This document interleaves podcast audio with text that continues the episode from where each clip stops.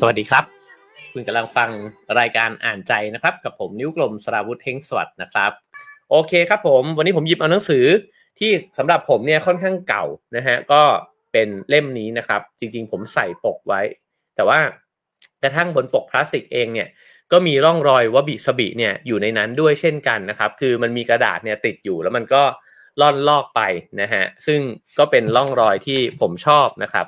หนังสือเล่มนี้เนี่ยแปลเป็นภาษาไทยเนี่ยใช้ชื่อว่าวบิสบิสำหรับศิลปิน นักออกแบบกวี และก็นักปรัชญานะครับ ตอนนั้นที่ผมหยิบมันขึ้นมาเนี่ยก็เพราะว่ามันมีคำว่านักออกแบบอยู่ในนั้นด้วย ซึ่งแน่นอนว่าผมเรียนออกแบบนะครับ แล้วก็คิดว่าการที่ได้ศึกษาปรัชญาความงามนะฮะที่มันแตกต่างไปจากที่เราเรียนมาเนี่ยมันก็เป็นเรื่องที่น่าสนุกดีนะครับ ในฉบับที่ผมถืออยู่เนี่ยพิมพ์โดยสำนักพิมพ์สวนเงินมีมานะครับ แล้วก็ผู้เขียนคือคุณเลนาร์ดโคเรนนะครับ ผู้แปลคือคุณกรินกลิ่นขจรนะครับ โอเค ก็มาเข้าสู่เนื้อหากันนะครับ ถามว่าทำไมตอนนั้นเนี่ยถึงสนใจเรื่องวะบิซะบินะฮะคือสนใจมาในแง่ที่ว่า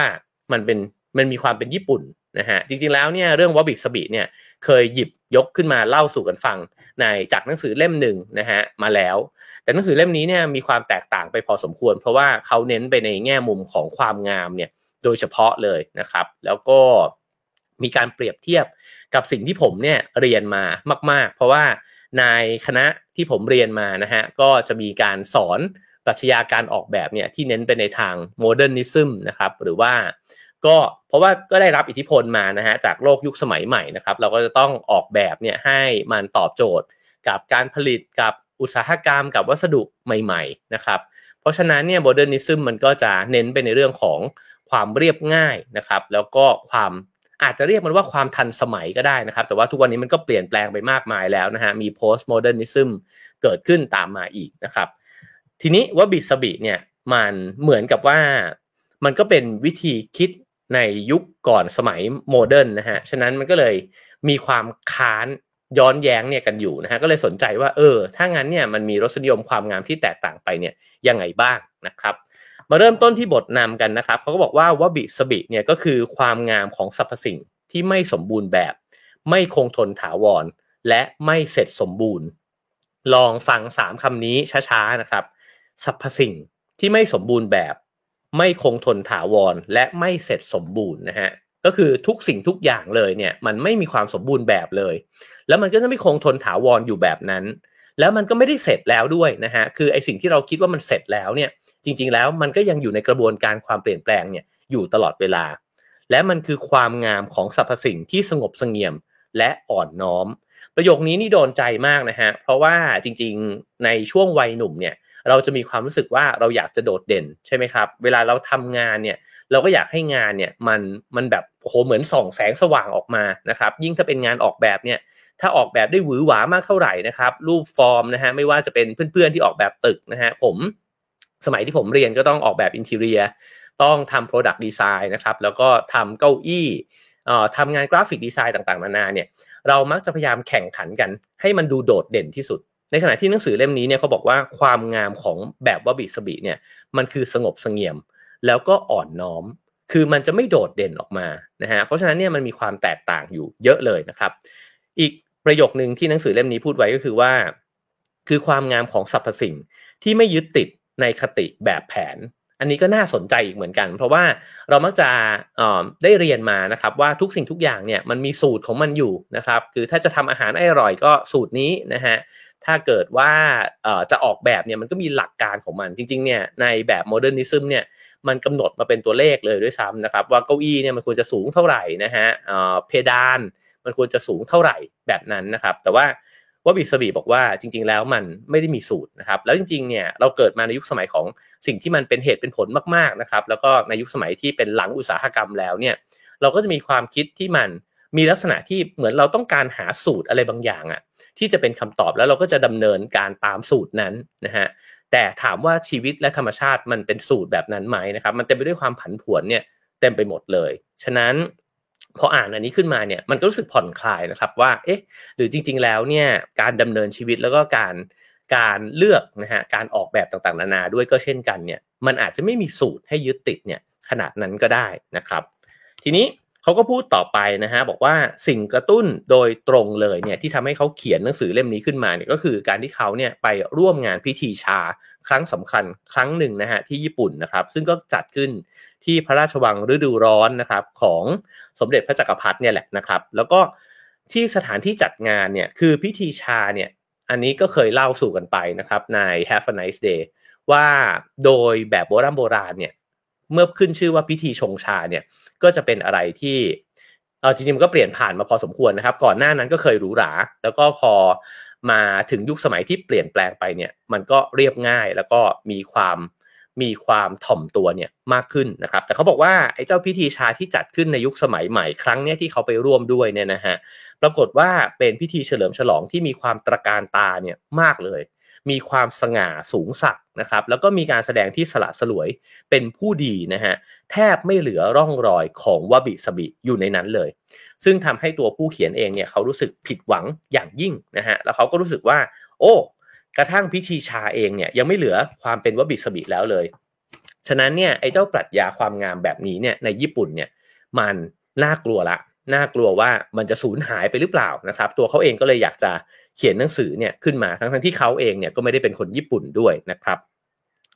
เขาก็เล่าให้ฟังนะครับว่าตัวเองเนี่ยได้เรียนรู้เรื่องว่าบิสบินะฮะครั้งแรกเนี่ยระหว่างที่ไปแสวงหาทางจิตวิญญาณในยุคสมัยนั้นนะฮะ1960เนี่ยก็เชื่อมต่อมาอ่าก็เป็นกระแสฮิปปี้เนี่ยนะครับเพราะฉะนั้นเนี่ยคนตะวันตกก็จะไปแสวงหาจิตวิญญาณนะฮะมามาอินเดียมาเนปาลนะครับมาญี่ปุ่นกัน เพื่อที่จะ หาว่าเอ๊ะมันมีคำตอบอื่นเนี่ยนอกจากสิ่งที่โรงเรียนมหาวิทยาลัยของพวกเขาเนี่ยสอนมาหรือเปล่านะครับ แล้วเขาก็เดินทางมาที่ญี่ปุ่น แล้วเขาก็รู้สึกว่าว่าบิสบิเนี่ยมันไปเขย่าหัวใจเขานะฮะโดยการที่มันพูดถึงกระบวนทัศน์นะฮะของสุนทรียภาพเนี่ยที่มีรากเนี่ยอยู่ในธรรมชาติ ซึ่งก็เหมือนกับว่าดึงเอาไอ้เจ้าความสัมผัสอันใกล้ชิดกับชีวิตเนี่ยกลับขึ้นมาอีกครั้งนะฮะแล้วเขาก็เขียนไว้บอกว่าว่าบิสบิเนี่ยคือ โอสถอันประเสริฐสำหรับถอนพิษจากกระบวนการของความงามชนิดที่เกลี้ยงเกลามันเงาเนี่ยไปเสียทุกสัดส่วน แล้วก็สอดใส่ความหวานปลอมๆนะฮะที่เป็นไปตามกระบวนแบบของบริษัทต่างๆนะฮะตรงนี้ก็เป็นวิธีการบรรยายความงามที่น่าสนใจนะครับ เพราะเขาบอกว่าเป็นยาถอนพิษ จากไอ้เจ้ารสนิยมแบบ modernism เนี่ยแหละนะฮะก็คือว่าจริงๆแล้วเน้นไปที่การผลิต ที่มันเยอะนะครับ แล้วก็การผลิตที่มันง่าย ใช้วัสดุที่มันผลิตได้เยอะๆนะฮะเพราะฉะนั้นเนี่ยถ้าเป็นอาคารต่างๆ นานา modernism ก็จะเป็นเหล็กกระจกนะครับ หรือว่าถ้าเป็นปูนก็จะเป็นปูนที่เรียบง่ายมากๆ แต่ว่าหรือถ้าเป็นข้าวของที่เราใช้เนี่ยมันก็จะเนียบกลิบนะฮะหรือว่าเราจะออชอบที่จะรู้สึกประทับใจเนี่ยกับสิ่งที่มันเงา วับนะฮะเวลาเข้าไปในที่ตกแต่งด้วยทองที่มันมลังมะเลืองนะฮะหรือว่าวัสดุสิ่งของต่างๆเนี่ยที่มันไร้รอยขรุขระทั้งหลายเนี่ยเราเราที่เกิดมาในยุคสมัยของโมเดิร์นเนี่ยเราก็รู้สึกว่าโหมันมันเจ๋งมากเลยอะคือมันมันอยู่แล้วมันสบายใจนะครับ ในขณะที่ว่าบิสบิเนี่ยมันไม่ได้เป็นแบบนั้น มันเป็นอะไรที่อ่าถ้าเกิดว่าเอาคำง่าย ๆ นะ เท่าที่แบบว่าผมพอจะคิดว่า นึกถึงว่าบิสบิแล้วนึกถึงอะไรนะฮะก็อาจจะเป็นความหยาบความขรุขระนะครับ ความด้านนะฮะความเก่าแก่ หรือกระทั่งว่าบางอย่างอาจจะสะท้อนถึงความยากจนเนี่ยออกมาด้วยด้วยซ้ำเพราะฉะนั้นมันจะเป็นด้านตรงกันข้ามอยู่พอสมควรนะฮะฉะนั้นเนี่ยสิ่งนี้เองนะฮะที่ทำให้เอ่อเดลนัดโคเรนเนี่ยเขาก็บอกว่าเขารู้สึกว่ามันใกล้ชิดกับชีวิต แล้วก็ความเป็นธรรมชาติ หรือว่าถ้าพูดให้มันลึกไปกว่านั้นเนี่ยก็คือความเป็นจริงและสัจธรรมเนี่ย มากกว่านะฮะแล้วก็เลยรู้สึกว่าการที่อ๋อโลกที่มันกลายไปเป็นยุคสมัยใหม่เนี่ยแล้วเขาก็เน้นไปที่สังคมอเมริกันนะฮะมันทำให้การสัมผัสรับรู้อันละเอียดอ่อนของเราเนี่ยมันลดลง อันนี้น่าสนใจนะฮะผมคิดว่าเวลาที่เราอยู่กับสิ่งต่างๆ วัสดุตึกนะฮะหรือว่าเฟอร์นิเจอร์ต่างๆเนี่ยที่มันดูเหมือนกับว่ามันไม่เก่าอะมันไม่มันไม่ถลอกปอกเปิกไปนะฮะเราอาจจะมีความ มีมีความรู้สึกไปเองนะครับ ว่าเอ้ยทุกอย่างมันก็จะเป็นแบบนี้ไปเรื่อยๆ แหละนะฮะแล้วเราก็เน้นไปที่การรักษามันไว้ความคงทนนะฮะในขณะที่ถ้าเกิดว่าเราอยู่กับข้าวของบ้านเรือนนะฮะที่มันเป็นไม้หรือว่ามันเป็นสิ่งที่เป็นวัสดุธรรมชาตินะฮะเราก็จะตระหนักอยู่เสมอเลยว่า เออเนาะใช้มันมาสักห้าปี มันก็เริ่มผุผุไปนะมันก็เริ่มกร่อนไป มันก็เริ่มมีร่องรอยของการเวลานะครับ สิ่งเหล่านี้เนี่ย จะว่าไปมันเป็นธรรมะแบบหนึ่งนะฮะคือเวลาที่เรามองของที่มันเสื่อมสลายไป ก็เหมือนมองใบไม้แห้งนะฮะแล้วก็เห็นว่าเออชีวิตเรามันก็คล้าย ๆ กันแบบนั้น เราไม่ได้คิดไม่มานั่งคิดแบบนี้หรอกนะฮะแต่ว่ามันก็จะห่อหุ้มเราอะอยู่ในนั้น แล้วเราก็จะยอมรับกับความเปลี่ยนแปลง ยอมรับกับสิ่งที่มันแก่ชราไปเนี่ยได้ง่ายกว่าการถูกหุ้มห่อไว้ด้วยบรรยากาศที่มันเป็นโลกสมัยใหม่นะครับ คราวนี้ มาถึงบทต่อไปนะฮะเขาก็พูดถึงเรื่องราวของการทำให้พร่ามัวนะฮะเขาบอกว่าเมื่อถูกถามว่าวบิสบิเนี่ยคืออะไร ชาวญี่ปุ่นโดยส่วนมากก็จะสายศีรษะนะครับแล้วก็ลังเล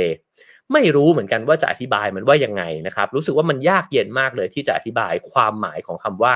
วบิสบิออกมา พี่คุณปราบดาหยุ่นเนี่ยเขียนคำนำไว้ในหนังสือเล่มนี้เนี่ยบอกว่า คิดว่าตัวเองเนี่ยไม่เข้าใจว่าวาบิสบิเนี่ยมันคืออะไรไม่รู้นะฮะแล้วก็บอกว่าถ้ารู้เนี่ยน่าจะเป็นบ้านะฮะคือใครรู้เนี่ยน่าจะบ้าไปแล้ว เพราะว่ามันน่าจะอธิบายได้ยากมาก ผมเองเคยเคยเล่าให้ฟังในรายการเหมือนกันว่า เวลาที่ไปญี่ปุ่น ผมชอบถามคนญี่ปุ่นใช่ไหมครับเพราะว่าหลายครั้งเนี่ยเดินทางไปกับการท่องเที่ยวของญี่ปุ่นนะฮะแล้วก็ถามเขาก็จะเจอเหตุการณ์แบบที่เรนาร์ดโคเรนเนี่ยพูดไว้ในเล่มนี้จริง ๆ ก็คือเขาก็จะอาโน แล้วก็แบบว่า คิดไม่ออกนะฮะไม่รู้จะอธิบายมันยังไงว่าวาบิสบิมีคนญี่ปุ่นคนหนึ่งเนี่ยอธิบายให้ผมฟังว่าเขาไม่รู้เหมือนกัน ว่าจะนิยามมันเนี่ยว่ายังไงดี แต่เขาสามารถบอกได้เป็นเหตุการณ์ว่าเหตุการณ์แบบนี้เขาคิดว่าวาบิสบิเขาก็บอกว่ามันคือความรู้สึกของคุณ เวลาที่คุณไปนั่งดูซากุระนะฮะซากุระที่มันบานอยู่ในช่วงฤดูกาลของมัน แล้วในขณะเดียวกันเนี่ยคุณก็เห็นบางดอกเนี่ยมันร่วงหล่นลงมาที่พื้น ช่วงเวลานั้นแหละ ที่คุณรับรู้ถึงความเป็นวบิสบินะฮะอ่าก็ไม่อธิบายอะไรเพิ่มเติมนะครับ ก็คิดว่านี่เป็นตัวอย่างหนึ่งที่คนญี่ปุ่นเองเนี่ยอธิบายให้ฟังนะครับ ทีนี้เออเลนาโคเรนเขาก็อธิบายต่อนะฮะว่าจริง ๆ แล้วเนี่ยภาษาญี่ปุ่น แล้วก็ไอความเป็นตะวันออกเนี่ยมันอาจจะมีบุคลิกลักษณะอย่างหนึ่งนะฮะที่มัน มันสามารถสื่อสารถึงความลึกซึ้งเนี่ยได้มากแล้วก็ได้ดีนะครับ แต่ความลึกซึ้งนั้นเนี่ยมันมาพร้อมกับความคลุมเครือนะฮะแล้วก็มันอาจจะไม่ค่อยชัดเจน ซึ่งภาษาในลักษณะนี้เนี่ยอาจจะใช้ได้ไม่ค่อยดีนัก กับการที่จะอธิบายอะไรบางอย่างออกมาเป็นเหตุเป็นผล ตรงนี้น่าสนใจนะครับ คือว่าเวลาที่เราอ่านบทกวีของญี่ปุ่นนะฮะอย่างไฮกุแบบนี้นะครับ หรือว่าจะเป็นบทกวีชนิดอื่นก็ตาม เราจะมีความรู้สึกว่า มันรู้สึกอะแต่มันไม่เข้าใจนะคือรู้สึกเมื่อวานเมื่อเมื่อเช้าผมเพิ่งโพสต์บทกวีบทหนึ่งลงไปนะฮะเดี๋ยวผมจะอ่านให้ฟังด้วยนะครับ ซึ่งเวลาที่เราอ่านเราก็จะไม่รู้นะฮะว่ามันต้องการจะสื่ออะไรเหรอ ถ้าเราอ่านด้วย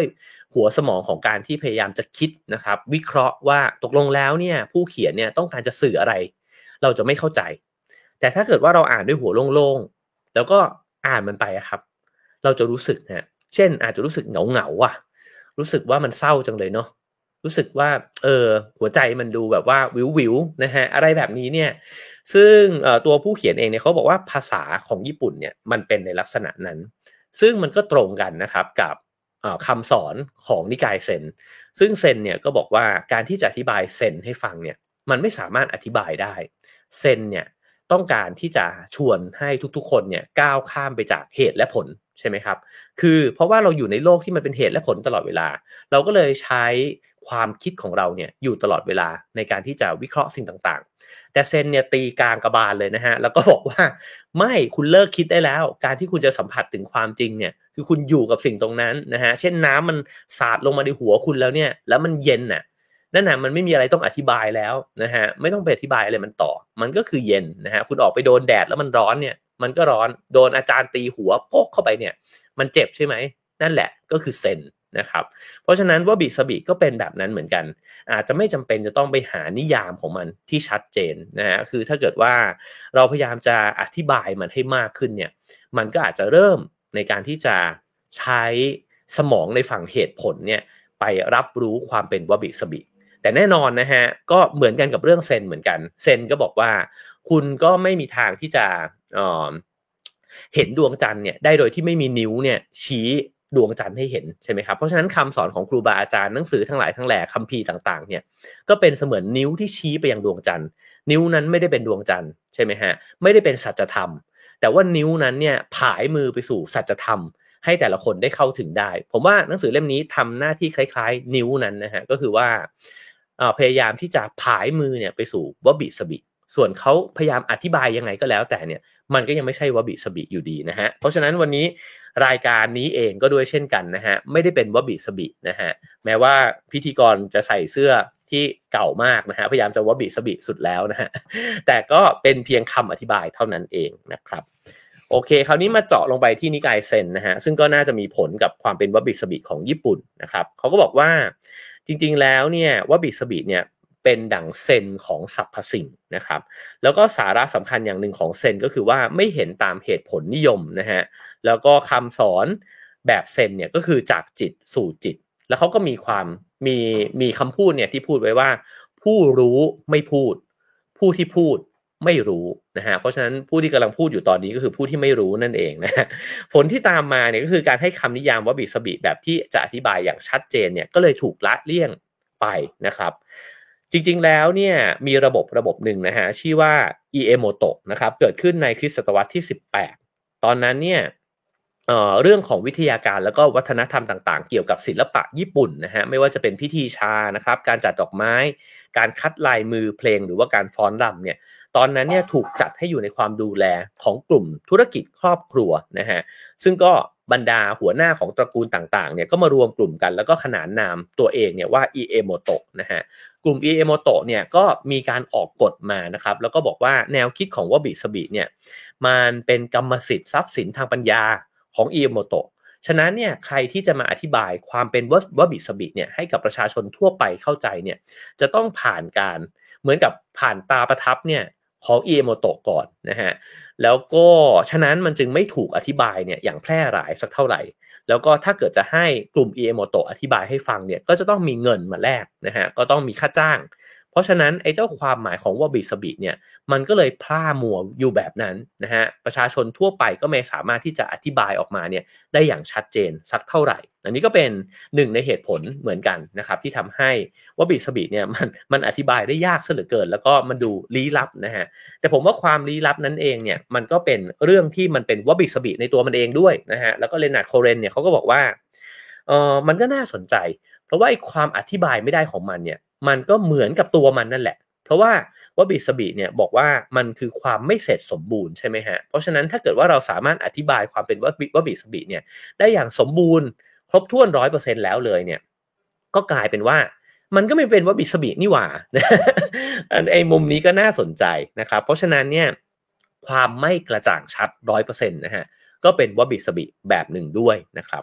เขาก็เล่าให้ฟังว่าจริงๆ แล้วคนญี่ปุ่นในแบบโบราณเนี่ยนะฮะเวลาที่จะพูดถึงอะไรสักอย่างหนึ่ง โดยเฉพาะที่เป็นความงามเนี่ยก็จะไม่ได้พูดพันนาออกมาเนี่ยแบบที่มันละเอียดละออหมดนะฮะอย่างเช่น ช่างตีดาบจะพูดถึงดาบที่ตัวเองตีเนี่ยก็จะพูดถึงจิตวิญญาณแห่งดาบแต่ไม่ได้มาพันนาว่าโอ้โหเนี่ยมันต้องใช้อุณหภูมิกี่องศาในการตีนะแล้วพอตีต้องตีไป 2 ชั่วโมงนะ แล้วก็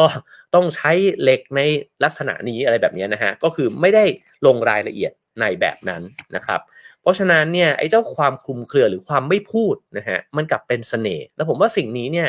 มันเป็นเสน่ห์ที่น่าสนใจ เพราะว่ามันคัดค้านมันมันอาจจะตรงกันข้ามนะครับกับเรื่องของเวลาที่ใครสักคนอยากจะขายของ หรือว่ากระบวนการทางการตลาดใช่ไหมฮะเพราะว่าการตลาดก็จะต้องมาพยายามโน้มน้าวเรา เพื่อที่จะบอกว่ามันดีงามยังไงนะฮะแต่ว่าบิสบิเนี่ย ถ้าเป็นคนก็เป็นคนเงียบๆ เป็นคนที่ไม่ขายตัวเองอะ่ะ ก็ฉันเป็นของฉันอย่างเงี้ย ถ้าคุณเห็นความงามของฉัน คุณจะสัมผัสได้เอง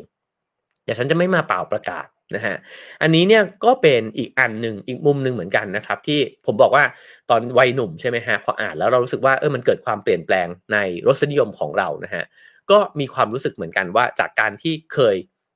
เรามีความรู้สึกว่าเอ้ยเราจะต้องพยายามมากเลย ที่จะออกไปอยู่หน้าเวทีนะครับ ที่จะต้องมีแสงไฟตกลงบนตัวเรานะฮะ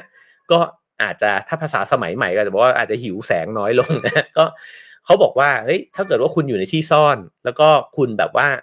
คุณมีความงามของคุณเนี่ย อยู่ในมุมนั้นน่ะ มันก็อาจจะมีคนบางคนมาเห็นความงามของคุณเนี่ยก็ได้นะครับ จริงๆแล้วมีเพลงของวงนั่งเล่นเพลงหนึ่ง ชื่อว่าดอกไม้ในที่รับตานะครับผมคิดว่าก็มีความเป็นวบิสบิเนี่ยอยู่ในนั้นด้วยเหมือนกันนะครับ คราวนี้เขาก็บอกว่าวอบิสบิเนี่ยจริงๆ ก็คือวิถีชีวิตอย่างหนึ่งนะฮะมันเป็นความงามที่มีคุณลักษณะเนี่ยเฉพาะตัว ถ้าเกิดว่ามีคำภาษาอังกฤษสักคำหนึ่งที่ใกล้เคียงกับความเป็นวบิสบิเนี่ยตัวผู้เขียนเนี่ยเขานึกถึงคำว่า rustic นะฮะ rustic เนี่ยก็คือความหยาบเรียบง่ายนะฮะแล้วอาจจะมีความแบบชนบทหน่อยๆนะฮะซึ่งถ้าแปลไปเนี่ยมันก็อาจจะ เขาบอกว่าถ้าเทียบเคียงกับความเป็นวบิสบิก็คือความเรียบง่าย ซื่อๆไร้มารยานะครับ ตรงไปตรงมาไม่ซับซ้อน พื้นผิวที่ไม่เรียบ แล้วก็ไม่ได้เสริมแต่งใด ๆนะครับ ก็ถ้าเราหาอินเทเรียในแบบที่เป็นรัสติกเนี่ยเราก็จะเห็นเลยว่า โอ้มัน แค่เห็นภาพเราก็รู้สึกว่ามันสบายใจนะฮะมันน่าอยู่เข้าไปอยู่แล้วมันไม่รู้สึกว่าเกรงถามว่าความงามมีหลายแบบใช่ไหมครับสมมุติว่าเราเข้าไปในในโบสถ์หรือว่าในวังที่ตกแต่งแบบบาโรกเนี่ยแล้วมันโหอลังการมากๆนะฮะเต็มไปด้วยรายละเอียดที่วิจิตรอลังการไปหมดเลย ถามว่ามันสวยไหมก็สวยมาก สมัยที่ผมเรียนประวัติศาสตร์ศิลปะผมชอบยุคบาโรกที่สุดเลยนะฮะว่าผมรู้สึกว่าอะไรมันจะวิจิตรอลังการขนาดนั้น แต่ว่าเวลาเราเข้าไปเนี่ยมันไม่สบายใจอะ มันจะมีความรู้สึกว่าเราไม่ได้เป็นคนในสถานที่เนี้ยมันไม่ใช่ของเราแน่ๆ มันดูสูงสัก มันดูแบบวิจิตเกินกว่าที่ตัวเราจะอยู่ได้นะครับ หรือถ้าเกิดว่าเราลองเข้าไปอยู่ในสถาปัตยกรรมแบบโมเดิร์นนะฮะ เราอาจจะรู้สึกก็ได้ว่า แต่ก็อันนี้มันก็มีหลายแบบนะฮะ เพราะว่าโมเดิร์นบางอันมันก็เรียบง่าย แล้วก็น่าอยู่มากๆด้วยเหมือนกันนะฮะ แต่ว่าแบบที่มันดูเก๋เท่สักหน่อยเนี่ยนะฮะ เราก็รู้สึกว่าโหมันประทับใจในรูปฟอร์มของมันมากๆ วัสดุต่างๆ นานามันกริบไปหมดเลยนะครับ หรือกระทั่งบ้านนะฮะในนิตยสารที่เราเปิดดูอยู่บ่อยๆ บ้านที่มันแทบจะไม่มีความรกเลยนะฮะทุกอย่างมันกริบไปหมด ตั้งตามกริดทุกอย่างเนี่ยสวยชอบ แต่ลองให้ไปอยู่ดิครับ มันจะอึดอัดมากเลยอะ่ะมันรู้สึกว่าวางของตรงไหนก็ไม่ได้เลยอะ่ะแล้วก็ซื้อของสีแปลนๆมาวางนะฮะสักอันหนึ่งเนี่ย มันขัดหูขัดตาไปหมด เพราะฉะนั้นเนี่ยสิ่งเหล่านั้นเนี่ยมันก็น่าตั้งคำถามเหมือนกันว่าเอ๊ะตกลงแล้วความงามแบบไหนเนี่ยมันเหมาะกับการใช้สอยแบบไหน แล้วมันเหมาะกับใครนะครับ ฉะนั้นเนี่ยไอแบบรัสติก หรือว่าแบบที่มันเป็นวอบิสบิเนี่ยสำหรับตัวผมเองนะครับ ผมก็รู้สึกว่ามันเป็นมันเป็นการออกแบบที่เข้าไปอยู่แล้วเรารู้สึกสบายใจ เช่นกันกับคนนะฮะ คนเนี่ยบางคนเนี่ยแต่งตัวมาแบบโอ้โหเดินมานี่เรารู้สึกว่าเขาโดดเด่นมาแต่ไกลเลย แต่เราจะมีความเกรงอะเวลาเจอเขาเราจะว่าคุยอะไรกับเขาดีวะเราจะคุยกับเขารู้เรื่องไหมนะฮะซึ่งบางคนแต่งตัวมาแบบนั้น แต่พอคุยด้วยเนี่ยก็ธรรมดามากๆนะฮะก็รู้สึกว่าเป็นเพื่อนกันได้เลยนะครับ แต่ว่าด้วยเสื้อผงเสื้อผ้าเขาเนี่ยอาจจะทำให้เรารู้สึกแบบนั้น ในขณะที่บางคนเนี่ยเออ แต่งตัวไม่ได้โดดเด่นอะไรนะฮะแต่ว่าเออพอนั่งคุยด้วยเรารู้สึกว่าเออไอคนนี้มันคุยด้วยง่ายดีนะครับ เพราะฉะนั้นสิ่งเหล่านี้เนี่ยมันก็เป็นเรื่องของรสนิยมเช่นกัน ไม่ได้มีอะไรสวยกว่า ไม่สวยกว่านะครับ แต่ว่ามันเหมาะกับใครเท่านั้นเองนะฮะทีนี้เขาก็พูดถึงว่ามันอาจจะคล้ายกันกับศิลปะแบบบุพการนะฮะหรือว่าศิลปะเก่าแก่นั่นเอง ก็คือเน้นไปที่เนื้อดิน ความเรียบง่ายไม่โอ้อวดนะครับ รูปทรงต่างๆเนี่ยเป็นวัสดุจากธรรมชาติ ถามว่ารูปทรงที่เป็นวัสดุธรรมชาติเนี่ยมันเป็นยังไงนะฮะสมมติว่าลองคิดดูว่าถ้วยสักใบหนึ่งนะฮะวันนี้ผมหยิบเอาถ้วยใบนี้เนี่ยมาใช้นะครับจะเห็นว่าถ้วยเนี่ยมันเบี้ยวนะครับ แล้วก็ผมก็ชอบช่างปั้นคนนี้มากเลยนะครับ อยู่ที่ปัตตานีนะฮะวิธีถ้าเกิดว่าเราปั้นถ้วยขึ้นมาจากมือนะครับ ถ้าใครเคยปั้นดิน หรือใครเคยเล่นดินน้ำมันก็จะนึกออกว่ามันจะไม่มีทางหรอกที่มันจะเส้นผ่านศูนย์กลาง เนี่ยมันครบเป็นวงกลมดิกเลย นะครับแบบนั้นเนี่ยแต่ถ้าถ้วยที่มันผลิตขึ้นจากระบบอุตสาหกรรมเนี่ยมันจะเรียบเรียบกริบเลย แล้วก็กลมก็กลมดิกเลยนะฮะฉะนั้นว่าบิสบิเนี่ยก็คือวัสดุธรรมชาติ สิ่งที่มันอาจจะเกิดขึ้นจากการที่มือของเราเนี่ยทำขึ้นมานะครับแล้วก็มันมันเป็นตัวของมันเองไม่ได้ถูกทำขึ้นมาเนี่ยเพื่อเป็นสัญลักษณ์ของสิ่งใด อืมถ้าแปลตามความหมายนะครับเขาบอกว่าสบิเนี่ยจริง ๆ แล้วดั้งเดิมของมันแปลว่าเย็น แปลว่า เอ็นเอียงแปลว่าร่วงโรยนะครับ ซึ่งจริงๆแล้วเนี่ยถามว่าสามคุณสมบัตินี้เป็นคุณสมบัติของอะไร ถ้าผมอ่านแล้วผมเข้าใจเองนะฮะผมเข้าใจว่าเป็นคุณสมบัติของสิ่งที่ใกล้ตายนะฮะเพราะว่าร่างกายเราเนี่ยอบอุ่น เวลาที่มันเย็นลงเนี่ย จริง ๆ แล้วมันกำลังจะคือเวลาถ้าเราไปแตะตัวคนที่ไม่มีชีวิตแล้วเนี่ยก็จะไม่มีความอุ่นเหลืออยู่ใช่ไหมครับ การเอ็นเอียงก็คือการที่เคยตั้ง 90 องศา แล้วก็เอ็นลงไปนะฮะแล้วก็ร่วงโรยก็เช่นกันนะฮะเพราะฉะนั้นเนี่ยสบิอาจจะเป็นสิ่งที่สะท้อนถึงความเสื่อมสภาพลงไปนะฮะส่วนวบิเนี่ยเขาบอกว่าถ้าแปลตรงตัวก็คือความทนทุกข์ของการใช้ชีวิตเพียงลำพังในธรรมชาตินะฮะซึ่งห่างไกลจากสังคมว่าง่าย ๆ ก็คือปลีกวิเวกแบบนั้นนะครับ อาจจะมีสภาวะของความ ท้อแท้นะฮะซึมเศร้าหดหู่อยู่ ถามว่าอ่านมาถึงตรงนี้แล้วแบบเฮ้ยนี่มันคือความงามเหรอวะนะฮะคือ เอาคนนึงก็จะใกล้ตาย อีกคำนึงก็บอกว่า โอ้โห เปลี่ยวเหงา ว้าเวหดหูนี่มันคือความงามเหรอนี่แหละครับ ที่เป็นส่วนที่น่าสนใจนะฮะเพราะว่าการที่มันมีวัฒนธรรมหนึ่งเนี่ยมองเห็นว่าไอ้เจ้าความเสื่อมสภาพ แล้วก็ความเปลี่ยวเหงา ความอ้างว้างนะฮะหรือกระทั่งเศร้าส้อยเนี่ย มันเป็นความงามเนี่ยผมว่ามันน่าสนใจมากๆเลยนะฮะในขณะที่วัฒนธรรมสมัยใหม่เนี่ยพยายามที่จะพาเราเนี่ยออกไปจากความจริงของชีวิตใช่ไหมครับเรามันพยายามที่จะบอกว่า เฮ้ย เราสามารถที่จะควบคุมบัญชาโลกใบนี้ได้นะครับ เราจะเป็นอยู่อย่างอมตะ เราก็คิดค้นเทคโนโลยีต่างๆ เนี่ยขึ้นมาเพื่อที่ทำให้เราเนี่ยไม่ต้องไม่ต้องที่จะจากโลกใบนี้ไปอะไรแบบนั้นนะฮะ แต่ว่าวัฒนธรรมญี่ปุ่นเนี่ยบอกว่า เฮ้ย คุณลองมองเข้าไปในความเป็นจริงของชีวิตสิ แล้วยอมรับมัน แล้วก็เห็นว่าสรรพสิ่งมันก็เสื่อมสลายนะครับ ความเปลี่ยวเหงาเนี่ยมันเป็นเรื่องปกติที่เกิดขึ้น ความเศร้าเป็นส่วนหนึ่งของชีวิตนะฮะ เมื่อลองมองเข้าไปอย่างลึกซึ้ง และยอมรับมันแล้วเนี่ย สิ่งนั้นเนี่ยมันจะงาม อืม โอ้โห อันนี้นี่สำหรับผมผมคิดว่าลึกซึ้งมากเลยนะครับ แล้วเขาก็บอกว่าการปลีกวิเวกไปแบบนั้น หรือว่าการอยู่ในสภาวะยากจนโดยสมัครใจของผู้บำเพ็ญพรตเนี่ยนะฮะ ก็กลายเป็นโอกาสที่ได้แสวงหาความร่ำรวยทางจิตวิญญาณเนี่ยขึ้นมาได้นะฮะซึ่งหมายความว่าถ้าเกิดว่าเราเนี่ยอ๋อไม่ได้เหมือนกับหลุดลอยไปจากความเป็นจริงของชีวิตนะครับ แล้วก็ไปอยู่ในสถานที่ที่มันเปลี่ยวเหงา พูดง่าย ๆ ที่สุดก็เหมือนกระท่อมปฏิบัติธรรมนั่นแหละนะฮะกุด ที่เวลาเออเราไปปฏิบัติธรรมกันทั้งหลายเนี่ยมันนอนสบายไหมมันก็ไม่ได้นอนสบายนะฮะเบาะก็ไม่ได้แข็งไอ้เบาะก็ไม่ได้นุ่มอะไรเลยนะฮะไม่มีเบาะด้วยซ้ำนะครับ อาจจะเป็นแคร่ไม้ไผ่เท่านั้นเองนะฮะแล้วมันก็ไม่มีสิ่งอำนวยความสะดวกอะไรเลย แต่ตรงนั้นแหละที่เราจะได้สัมผัสถึงความเป็นจริงของชีวิตนะครับ แล้วก็เราอาจจะได้เห็นว่า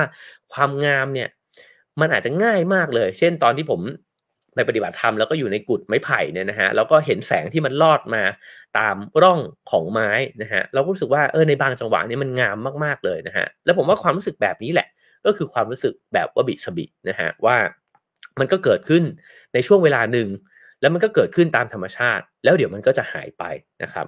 สิ่งเหล่านี้เนี่ยเขาบอกว่ามันช่วยหล่อเลี้ยงความซาบซึ้งในคุณค่าของรายละเอียดปลีกย่อยทั้งหลาย ในชีวิตประจำวันนะฮะซึ่งก็ เป็นแง่มุมของธรรมชาติที่มันไม่ได้โดดเด่นเตะตา แล้วก็ถูกละเลยมองข้ามไปอยู่เสมอ ตรงนี้น่าสนใจนะครับ มันน่าตั้งคำถามว่า แล้วเราอยู่ในโลกแบบไหน เราอยู่ในสิ่งแวดล้อมแบบไหนที่ทำให้เราละเลย ความงามที่มันเป็นธรรมดา และความงามที่ธรรมชาติเนี่ยสร้างสรรค์ให้เกิดขึ้นเนี่ยอยู่ตลอดเวลาเนี่ยไปนะครับ หรือบางทีเราอาจจะไม่ใช่เพียงแค่มองข้าม เราอาจจะปฏิเสธมันด้วยซ้ำเช่น ถ้าเกิดว่าเราเห็นว่า แก้วที่ปั้นขึ้นด้วยมือเนี่ย มันมันขรุขระมันเบี้ยวนะฮะเราก็รู้สึกว่าแย่มากเลย มันไม่ผ่านมาตรฐาน QC ของเราถามว่าไอ้มาตรฐานนั้นมันเกิดขึ้นจากอะไรล่ะ มันก็เกิดขึ้นจากเครื่องจักรใช่ไหมฮะแต่ถ้าเกิดว่าเราเนี่ยยอมรับฝีไม้ลายมือของมนุษย์เนี่ยว่ามันก็ต้องผิดพลาดบ้าง มันก็บิดเบี้ยวบ้าง มันก็สวยดีนี่หว่า อันเนี้ยจิตใจมันเปลี่ยนเลยนะครับ ก็เหมือนกันเนี่ยผมมองไปที่ไม้ระเบียงหน้าบ้านผมนะฮะซึ่งช่วงนี้ตากฝนหนักมากนะฮะกำลังผูกร่อนอยู่เลยนะครับ ถามว่ามองว่ามันเก่ามันเก่าไหมถ้าเกิดเรารู้สึกว่ามันต้องใหม่ตลอดเวลาเนี่ยรู้สึกว่าโอ้ยมันแย่ละมันเริ่มไม่สวยแล้วมันเสื่อมสภาพแล้วนะฮะแต่ผมเนี่ยมองว่ามันสวยนะครับ เพราะว่าก็คิดว่าอะแต่ก็ถ้าสุดท้ายมันผุสุดๆ ก็จะต้องเปลี่ยนมันก็เป็นไปตามการเวลานะครับ แต่ว่าในตอนเนี้ย ที่มันชื้นๆอยู่แล้วมันก็เริ่มมีตะไคร่เขียวๆขึ้นเนี่ยนะครับ มันก็เป็นความงามอีกแบบหนึ่งเป็นความงามในแบบที่มันเป็นนะฮะทีนี้เขาก็เล่าต่อไปนะครับ อันนี้ก็จะเปรียบเทียบชัดเจน จริง ๆ แล้วเนี่ยมันอาจจะค่อนข้างเป็นมุมมองในเชิงการออกแบบ หรือว่านักออกแบบสักนิดนึง แต่เชื่อว่ามีนักออกแบบดูรายการนี้อยู่ด้วยเช่นกันนะครับ แต่ในขณะเดียวกันถามว่าทำไมผมอยากเล่าก็เพราะว่าผมคิดว่าเราอยู่ในโลกที่เราก็ อยู่กับสิ่งที่ถูกออกแบบมาทั้งสิ้นนะฮะบ้านที่เราอยู่อาคารที่เราเข้าไปทำงานนะครับหรือว่าข้าวของเครื่องใช้ที่อยู่รายล้อมรอบตัวเราล้วนแล้วแต่ได้รับการออกแบบมาทั้งสิ้นนะฮะฉะนั้นเนี่ยบทนี้เนี่ยเลนาร์ดโคเรนเนี่ยเขาก็เปรียบเทียบวะบิซะบิเนี่ยกับ modernism นะฮะซึ่งโดยส่วนใหญ่เนี่ยข้าวของเครื่องใช้ต่างๆเนี่ยที่เราใช้อยู่ก็มักจะเป็น modernism ไม่หนีไปจากนั้นสักเท่าไหร่นะครับ ก็ลองมาดูว่าเขาเปรียบเทียบยังไงนะฮะ เขาบอกว่า modernism ในที่นี้เนี่ยสำหรับเขาเนี่ยก็หมายถึงเครื่องใช้ไม้สอยต่างๆนะฮะที่เกลี้ยงเกลาเงามันนะฮะถูกตัดทอนรายละเอียดปลีกย่อยเนี่ยไปจนถึงที่สุดนะฮะเพราะว่าแน่นอน modern ก็บอกว่า less is more ใช่ไหมครับ form follows function ก็คือว่าถ้าอะไรที่มันงอกออกมาจากสิ่งที่มันไม่ได้เป็นฟังก์ชันเนี่ยตัดมันออกไปให้หมดนะฮะแล้วคุณก็จะเป็น modern นะครับหรือทำให้มันเรียบง่ายน้อยที่สุดเนี่ยมันถึงจะได้ผลลัพธ์ที่มันมากนะฮะ แล้วก็อาจจะสะท้อนถึงการผลิตเนี่ยจากเครื่องจักรกลต่างๆนะครับ แล้วก็รวมถึงอาคารทั้งหลายเนี่ยที่ก็เกิดขึ้นจากกล่องคอนกรีตนะครับหรือว่าเหล็กแล้วก็กระจกเนี่ยทุกประเทศทุกประเภทนะฮะคราวนี้ลองมาดูส่วนที่คล้ายคลึงกันก่อนนะครับเขาบอกว่าทั้งวะบิซะบิแล้วก็ modernism เนี่ยก็เป็นปฏิกิริยาที่ต่อต้าน ไอ้เจ้ารสนิยมต่างๆเนี่ยในยุคสมัยของพวกมัน ตัววะบิซะบิเองเนี่ยตอนเริ่มต้นนะฮะมันก็ต่อต้านรสนิยมที่เลิศหรูของบรรดาผู้นำโชกุนทั้งหลายนะฮะไดเมียวทั้งหลายเนี่ยที่ตอนนั้นก็นิยมความงามที่มันเลิศหรูอลังการกันนะครับ แต่ว่าออพอเกิดพิธีชาโดยเซนโนริคิวเนี่ยก็บอกว่าไม่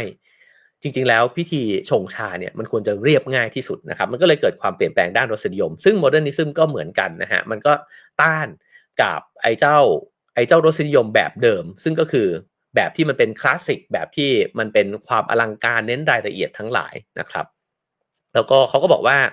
วาบิซาบิกับ modernism เนี่ยก็เหมือนกันอยู่อีกอย่างหนึ่งก็คือว่าละเว้นการประดับตกแต่ง ตรงนี้น่าสนใจนะฮะ คือจริง ๆ มันเรียบง่ายคล้ายกันเลย แต่มันไม่เหมือนกันเลย คือลอง search Google ดูก็ได้นะครับว่าอินเท i รียแบบโมเดิร์นิซึมกับอินเท i รียแบบว่าบิสบีหรือว่ารัสติกเนี่ยนะฮะก็จะเห็นว่ามันเรียบง่ายเหมือนกัน แต่ โคตรจะไม่เหมือนกันเลยนะฮะคราวนี้อันต่อไปเขาบอกว่าวาบิซาบิกับ modernism เนี่ยก็เป็นอุดมคติทางความงาม ที่ไม่มีเรื่องราวเนื้อหาไม่ได้เป็นตัวแทนของสิ่งใดอื่นนะครับ ตรงนี้อาจจะลองเปรียบเทียบดูก็ได้นะครับ ว่าเช่นถ้าเกิดว่าเราเข้าไปในโบสถ์ที่ตกแต่งหรือว่ามี stained glass ที่มันวิจิตรอลังการมากๆเนี่ย เวลาเข้าไปเนี่ยความรู้สึกมันก็อาจจะมีความรู้สึกว่าเหมือนเข้าไปในอาณาจักรแห่งสรวงสวรรค์ใช่ไหมครับในดินแดนที่มันไม่ได้อยู่ในโลกมนุษย์ใบนี้นะฮะหรือจริง ๆ อาคารอีกหลาย ๆ แห่งนะครับก็อาจจะเป็นตัวแทนของสิ่งต่างๆนะครับเช่นยานอวกาศนะฮะเช่นอะไรก็แล้วแต่นะครับก็ตัวการออกแบบเนี่ยมันก็อาจจะสะท้อนถึงสัญลักษณ์ของอะไรได้หลาย ๆ อย่างด้วยเหมือนกัน แต่ modern เนี่ยบ้านก็คือบ้านฮะก็เข้าไปก็เนี่ยฉันก็ออกแบบบ้านให้คุณอยู่นะฮะ วาบิซาบิก็เหมือนกัน ถ้าเกิดหยิบถ้วยขึ้นมาถ้วยมันก็คือถ้วย ถ้วยมันจะไม่เป็นเป็ดนะฮะมันจะไม่เป็นช้างอะไรแบบนั้นนะครับ ซึ่งเราก็จะเห็นว่างานออกแบบในยุคสมัยใหม่เนี่ยมันก็มักจะเป็นแบบนั้น เช่นถ้วยบางถ้วยก็จะมีเขียนหน้าเป็นแมวอะไรแบบนั้นนะฮะอ๋อเพราะฉะนั้นเนี่ยความคิดเบื้องหลังมันก็คือว่าสิ่งต่างๆเนี่ยมันมีความงามในตัวของมันเองอยู่นะฮะมันไม่จำเป็นจะต้องเอาสิ่งอื่นเนี่ยมาประดับประดา ตกแต่งมันให้เป็นอย่างอื่นไปอีกนะครับ คราวนี้อันที่เหมือนอีกอันหนึ่งก็คือว่าวาบิซาบิและ modernism เนี่ยก็มีลักษณะพื้นผิวนะฮะที่สามารถแยกจากกันเนี่ยได้ทันทีก็คือว่าอ๋อผิวแบบเนี้ยพอมันเงาเรียบเกลี้ยงแบบเนี้ยนะฮะก็จะเป็น modern แล้วก็มักจะเป็นรอยต่อที่แบบไร้ตะเข็บด้วยนะครับในขณะที่วาบิซาบิเนี่ยก็จะเป็นอะไรที่ไม่สมบูรณ์แบบก็ขรุขระขรุขระแบบที่บอกไปนะฮะแต่ส่วนที่น่าสนใจคือส่วนหลังต่างหากนะครับก็คือว่าแล้วไอ้เจ้าสองสิ่งเนี้ย มันแตกต่างกันยังไงนะฮะคราวนี้มาลองดูว่าเราอยู่ในโลกที่หุ้มห่อไปด้วย modernism หรือวาบิซาบิเนี่ยมากกว่ากัน บ้านของเราอาคารที่เราเข้าไปทำงาน มันมีแบบไหนมากกว่ากันนะฮะ modernism เนี่ยจะแสดงถึงอาณาบริเวณที่เป็นสาธารณะ ในขณะที่วาบิซาบิเนี่ยจะเป็นส่วนบุคคลนะครับ modernism เนี่ยจะเน้นไปที่ตรรกกะและเหตุผล ในขณะที่วาบิซาบิเนี่ยเวลาเข้าไปอยู่นะครับเราจะอยู่ในโลกทัศน์ที่มันเกิดความอย่างรู้บางอย่างที่ผุดขึ้นในใจเรา อืม นี่น่าสนใจ ถ้าผมพูดด้วยความเข้าใจของตัวเองที่ง่ายที่สุด ผมคิดว่าว่าบิสบิเนี่ยเวลาเข้าไปอยู่ในสภาพแวดล้อมแบบนั้น หรือว่าสัมผัสสิ่งนั้นนะฮะมันจะเกิดความรู้สึกบางอย่างขึ้น และเป็นความรู้สึกที่อยู่ลึกๆด้วยนะฮะมันจะไม่เป็นความรู้สึกฉาบฉวยว่า ว้าว โห โคตรเจ๋งเลย เคยเจอไหมครับ อาคารหรือว่าสิ่งใดสิ่งหนึ่งที่เราสัมผัสครั้งแรกแล้วเราตื่นตาตื่นใจกับมันมากอะ่ะ แล้วพอเราเข้าไปครั้งที่สามแล้วเรารู้สึกเบื่อ ไม่รู้ว่าเคยเจอไหมนะครับ ลองถ้าเคยเจอลองพิมพ์มาในคอมเมนต์กันก็ได้นะครับ อ๋อเพราะผมคิดว่าผมมักจะเจออาคารแบบนั้นอยู่เรื่อยๆนะครับ ก็มักจะเป็นการออกแบบที่มันหวือหวานะครับ การใช้สีสันหรือวัสดุที่มันตื่นตาตื่นใจนะฮะแต่ว่ามันจะไม่ความรู้สึกนั้นมันไม่คงทนนะมันไม่ได้เกิดขึ้นทุกครั้ง แต่ว่ามันก็จะมีอาคารหรือว่าบ้านบางหลังที่เราเข้าไป แล้วมันก็เกิดความรู้สึกลึกซึ้งเนี่ยแบบนั้นเนี่ยอยู่บ่อยๆ หรือกระทั่งวัดนะฮะกระทั่งอุโบสถบางแห่งนะฮะที่เก่าๆเนี่ยอย่างเอ่อที่เคยไปที่น่านนะครับ หรือว่า ทางภาคเหนือ ไม่แน่ใจว่าอาจจะเป็นแถวเอ่อที่ไม่ใช่ตัวเมืองของเชียงใหม่แบบนี้นะฮะก็ก็หลายหลังก็จะมีความรู้สึกแบบนั้นด้วยเหมือนกันนะครับ ทีนี้ต่อไปนะฮะความแตกต่างก็คือ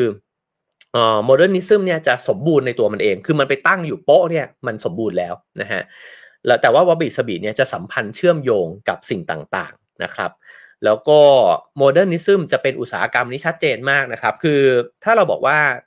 ถ้วยเนี่ยมันสวยนะครับ หรือโต๊ะสวยนะฮะจะเป็นคอมพิวเตอร์โทรศัพท์มือถือต่างๆนานาเนี่ยมันสวยเนี่ยมันก็สวยนะครับ แต่ถ้าเป็นแบบ modern เนี่ยมันไม่ได้สวยหนึ่งเดียว มันสวยเหมือนกับเพื่อนๆมันที่ผลิตออกมาด้วยกันนั่นแหละคือเราก็สามารถที่จะเดินเข้าไปในห้างสรรพสินค้า แล้วก็ไปหาถ้วยใบนี้มาใหม่ได้อีกนะฮะแต่วาบิซาบิเนี่ยมันสวยเป็นหนึ่งเดียวฮะคือมันมีความงามเฉพาะที่ไม่ได้ซ้ำใคร เพราะว่ามันปั้นขึ้นมามันปั้นขึ้นมาได้แค่ครั้งเดียว หรือว่าบ้านหลังเนี้ยถ้ามันเก่าไปแล้วมันก็จะเก่าในแบบของมันเท่านั้นนะครับโมเดิร์นเนี่ยศรัทธาในความก้าวหน้า ในขณะที่ว่าบิสบีเนี่ยค้านกลับกันเลย ก็คือว่าไม่ได้ไปอยู่กับความก้าวหน้าหรือว่าอนาคตนะฮะแต่ว่าเน้นที่จะอยู่กับปัจจุบัน คล้ายกันกับเมื่อกี้ที่บอกเรื่องการปลีกวิเวกนะฮะคือถ้าเกิดว่าเราจะสัมผัสได้ถึงความงามที่ลึกซึ้งเนี่ยจำเป็นมากๆ ที่จิตเนี่ยมันจะต้องอยู่กับปัจจุบันนะ มันต้องอยู่ตรงนั้นแล้วก็สัมผัสกับมันด้วยเวลานะฮะถึงจะเห็นความงามแบบนี้เนี่ยได้ modern เนี่ยชอบที่จะเข้าไปควบคุมบังคับนะครับแล้วก็ปรับเปลี่ยนให้เกิดสภาพแวดล้อมที่เป็นไปอย่างใจที่ตัวเองต้องการนะฮะเช่นดินเนี่ยมันอาจจะมีคุณสมบัติของการที่ไม่สามารถที่จะเกิดความสมบูรณ์แบบเนี่ยขึ้นมาได้นะฮะแต่ว่า ก็มีระบบอุตสาหกรรมที่สามารถปั้นมันขึ้นมาเนี่ยให้มันสมบูรณ์แบบได้เหมือนกันหมดได้นะครับ หรือบ้านเนี่ยก็ห่อหุ้มสภาพแวดล้อมขึ้นมานะครับ แต่นี้แล้วแต่บางบางบางหลังก็ออกแบบได้ดีมากนะฮะไม่จำเป็นจะต้องติดแอร์แต่ถามว่าทุกวันนี้เราเราทั้งหลายเนี่ยนะฮะล้วนแล้วแต่อยู่ในอาคารที่ติดแอร์เนี่ยด้วยกันทั้งสิ้นนะครับนั่นแปลว่าถามว่าอาคารเหล่านี้ออกแบบมาคิดถึงสภาพแวดล้อมที่เชื่อมโยงกับมันหรือเปล่านะครับ ก็ ไปปรับเปลี่ยนเอาแล้วกัน ในขณะที่วาบิซาบิเนี่ยเชื่อโดยพื้นฐานอยู่แล้วว่า ธรรมชาติมันควบคุมไม่ได้นะฮะแล้วก็จะต้องโอนอ่อนไปตามมันนะครับฉะนั้นเนี่ย modern เนี่ยก็จะปรับคนเข้าหาเครื่องจักรกลนะฮะในขณะที่วาบิซาบิเนี่ยปรับคนเข้าหาธรรมชาตินะครับวัสดุก็แน่นอนว่า modernism เนี่ยก็จะเป็นวัสดุที่สร้างขึ้นมาโดยมนุษย์นะฮะเหล็กกระจกเนี่ยมันไม่ได้มีโดยธรรมชาตินะฮะ เอาวัตถุดิบในธรรมชาติขึ้นมาสร้าง แต่มันก็จะเกิดฟอร์มที่มันไม่เป็นธรรมชาติถูกไหมฮะเพราะเหล็กกระจกมันตรงแนวเรียบกริบเลยนะฮะในขณะที่วาบิซาบิเนี่ยใช้วัสดุธรรมชาตินะครับ แล้วก็ modernism เนี่ยต้องการการดูแลรักษาอย่างดียิ่ง เหมือนที่เมื่อกี้ผมบอกว่าบ้านที่มันเรียบกริบเนี่ยมันต้องเก็บโหเก็บขยะกันทุกวันเลยนะฮะไม่ใช่ขยะด้วยแหละ ถ้าผมวางหนังสือไว้ระเกะระกะเนี่ยมันจะต้องโกยมาเก็บอะ เพราะว่าไม่งั้นเนี่ยมันจะเละทันทีนะฮะต้องการการดูแลอย่างมากเลยนะครับ ในขณะที่ว่าบิดสบีดเนี่ยผ่อนปลนต่อการเสื่อมสลายแล้วก็ผูกก่อน ก็คือว่าปล่อยให้มันผูกก่อนไปนะครับ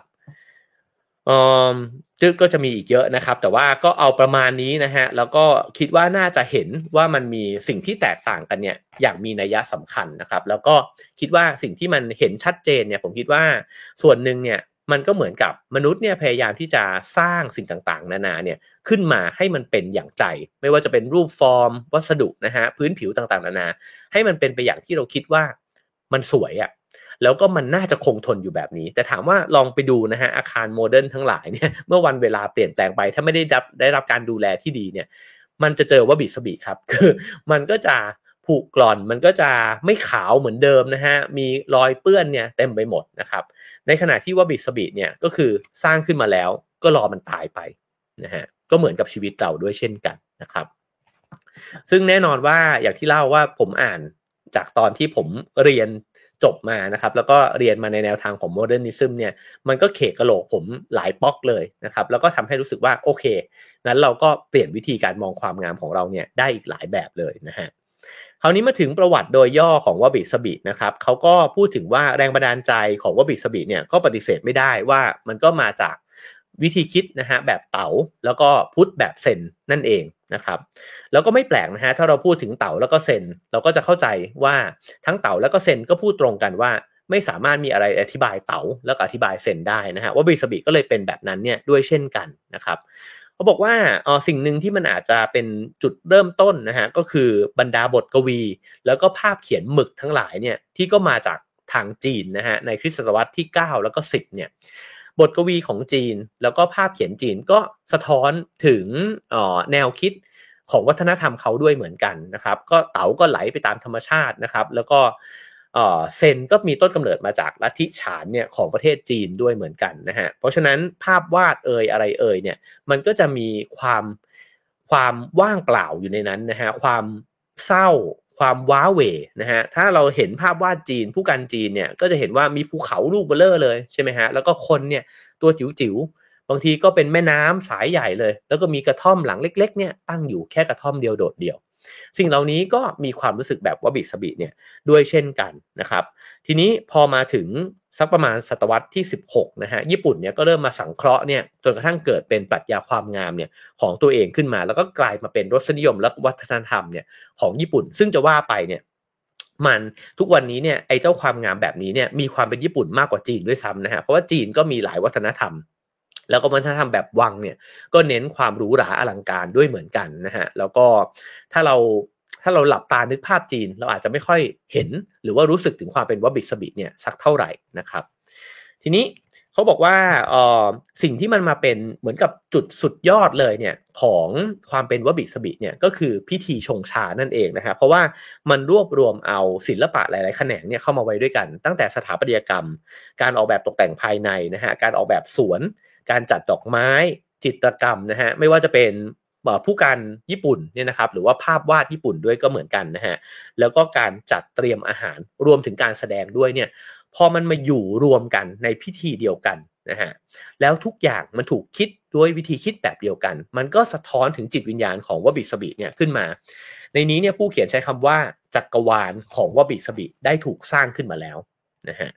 แล้วก็เขาก็ย้อนกลับไปนะฮะถึงว่า อาจารย์ชาท่านแรกนะครับ ก็มีการบันทึกไว้เนี่ยชื่อว่ามุรตะชุโกะนะครับ ก็เป็นพระสงฆ์นิกายเซนเนี่ยก็เป็นคนที่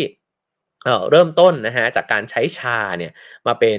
เครื่องหย่อนใจอย่างหนึ่งนะครับ โดยที่ก็สื่อสารกับบรรดาชนชั้นนำทั้งหลายด้วยนะครับ แล้วก็มีการที่จะใช้วัตถุต่างๆเนี่ยนะฮะในพิธีชาเนี่ยซึ่งกลับด้านกันกับแต่ก่อนนะครับ ตอนนั้นเนี่ย บรรดาผู้นำทั้งหลายนะครับ คนร่ำรวยแล้วก็คนที่เป็นฝ่ายปกครองทั้งหลายเนี่ยก็แน่นอนว่ามีตังพอมีตังก็จะใช้สิ่งต่างๆเนี่ยที่ซื้อมาจากต่างประเทศนะครับ แล้วก็สะท้อนถึงความหรูหรา อันนี้เป็นในทุกวัฒนธรรมอยู่แล้วนะฮะแต่ทีนี้เนี่ยพอมาถึงจุดเปลี่ยนนะครับ ซึ่งคนสำคัญที่มาเป็นจุดเปลี่ยนจุดนี้เนี่ยก็คือเซนโนริคิวนะครับ ซึ่งก็อยู่ในใช้ชีวิตอยู่ในคริสคริสตศักคริสตศักราชนะฮะที่ประมาณสัก 1522 ถึง 1591นะครับก็ประมาณแถวแถวศตวรรษที่ 16 แถวนั้นนะครับแล้วก็ได้เปลี่ยนเอาวบิสบิเนี่ยเข้าไปอยู่ในอุดมคติของพิธีชานะครับ ซึ่งในตอนนั้นเนี่ยก็เข้าไปรับใช้โทโยโตมินะฮะฮิเดโยชินะครับแล้วก็มีริคิวแล้วก็พี่แล้วก็อาจารย์ชาเนี่ยอีก 9 ท่านด้วยกันเนี่ยก็เหมือนกับว่าจัดหาวัสดุสิ่งของต่างๆนะครับ มาให้แล้วก็ แทบจะเขียนหลักเกณฑ์เนี่ยขึ้นมานะครับว่ามีพิธีปฏิบัติเนี่ยยังไงบ้างนะครับในเรื่องของการชงชา ถ้าใครได้ดู Have a nice day ตอนที่หยิบเอาหนังสือ everyday a good day นะฮะจำไม่ได้ว่าชื่อไทยเนี่ยว่าอะไรนะฮะก็ขึ้นมาเล่าเนี่ยก็จะเห็นว่าพิธีชาเนี่ยมันมีโอ้โหรายละเอียดมากมายเต็มไปหมดเลยนะครับ ซึ่งริคิวเนี่ยก็ให้คุณค่านะครับกับงานฝีมือพื้นบ้านต่างๆ ทั้งของญี่ปุ่นแล้วก็ของเกาหลีนะครับ อันนี้มันกลับด้านเลย เพราะว่าจริง ๆ แล้วในตอนนั้นเนี่ยก็ต้องไปซื้อหานะครับข้าวของที่มันหายาก แล้วก็มันดูหรูหราเนี่ยของประเทศที่ไกลออกไปใช่ไหมครับพอมาใช้มันจะได้ดูโหเจ๋งอะ่ะดูแบบฟู่ฟ้านะครับ คนเห็นก็แบบโหคุณไปหามาได้จากที่ไหนแอนดริคิวบอกว่าเฮ้ยไม่ใช่ความงามมันคือความพื้นบ้านต่างหากนะครับ แล้วก็ไม่ระบุถึงชื่อผู้สร้างด้วยนะฮะ เวลาที่เราโม้กันเราก็จะบอกว่าดีไซเนอร์ฝรั่งเศสดีไซเนอร์อิตาลีอะไรแบบนี้ใช่ไหมฮะแต่ว่าในพิธีชาเนี่ยไม่ต้องรู้ครับใครปั้นก็ไม่ต้องรู้นะฮะแล้วก็เอามาเอามากินเอามาดื่มกันนะครับ ไม่มีศิลปะใดเนี่ยที่จะสูงส่งไปกว่ากันและกันนะฮะเขาก็บอกว่าฉะนั้นเนี่ยมันก็เลยเน้นไปในลักษณะนี้ ไอ้เจ้าตัวกระท่อมหรือว่าตัวสถาปัตยกรรมที่ใช้ประกอบพิธีชาเองเนี่ยก็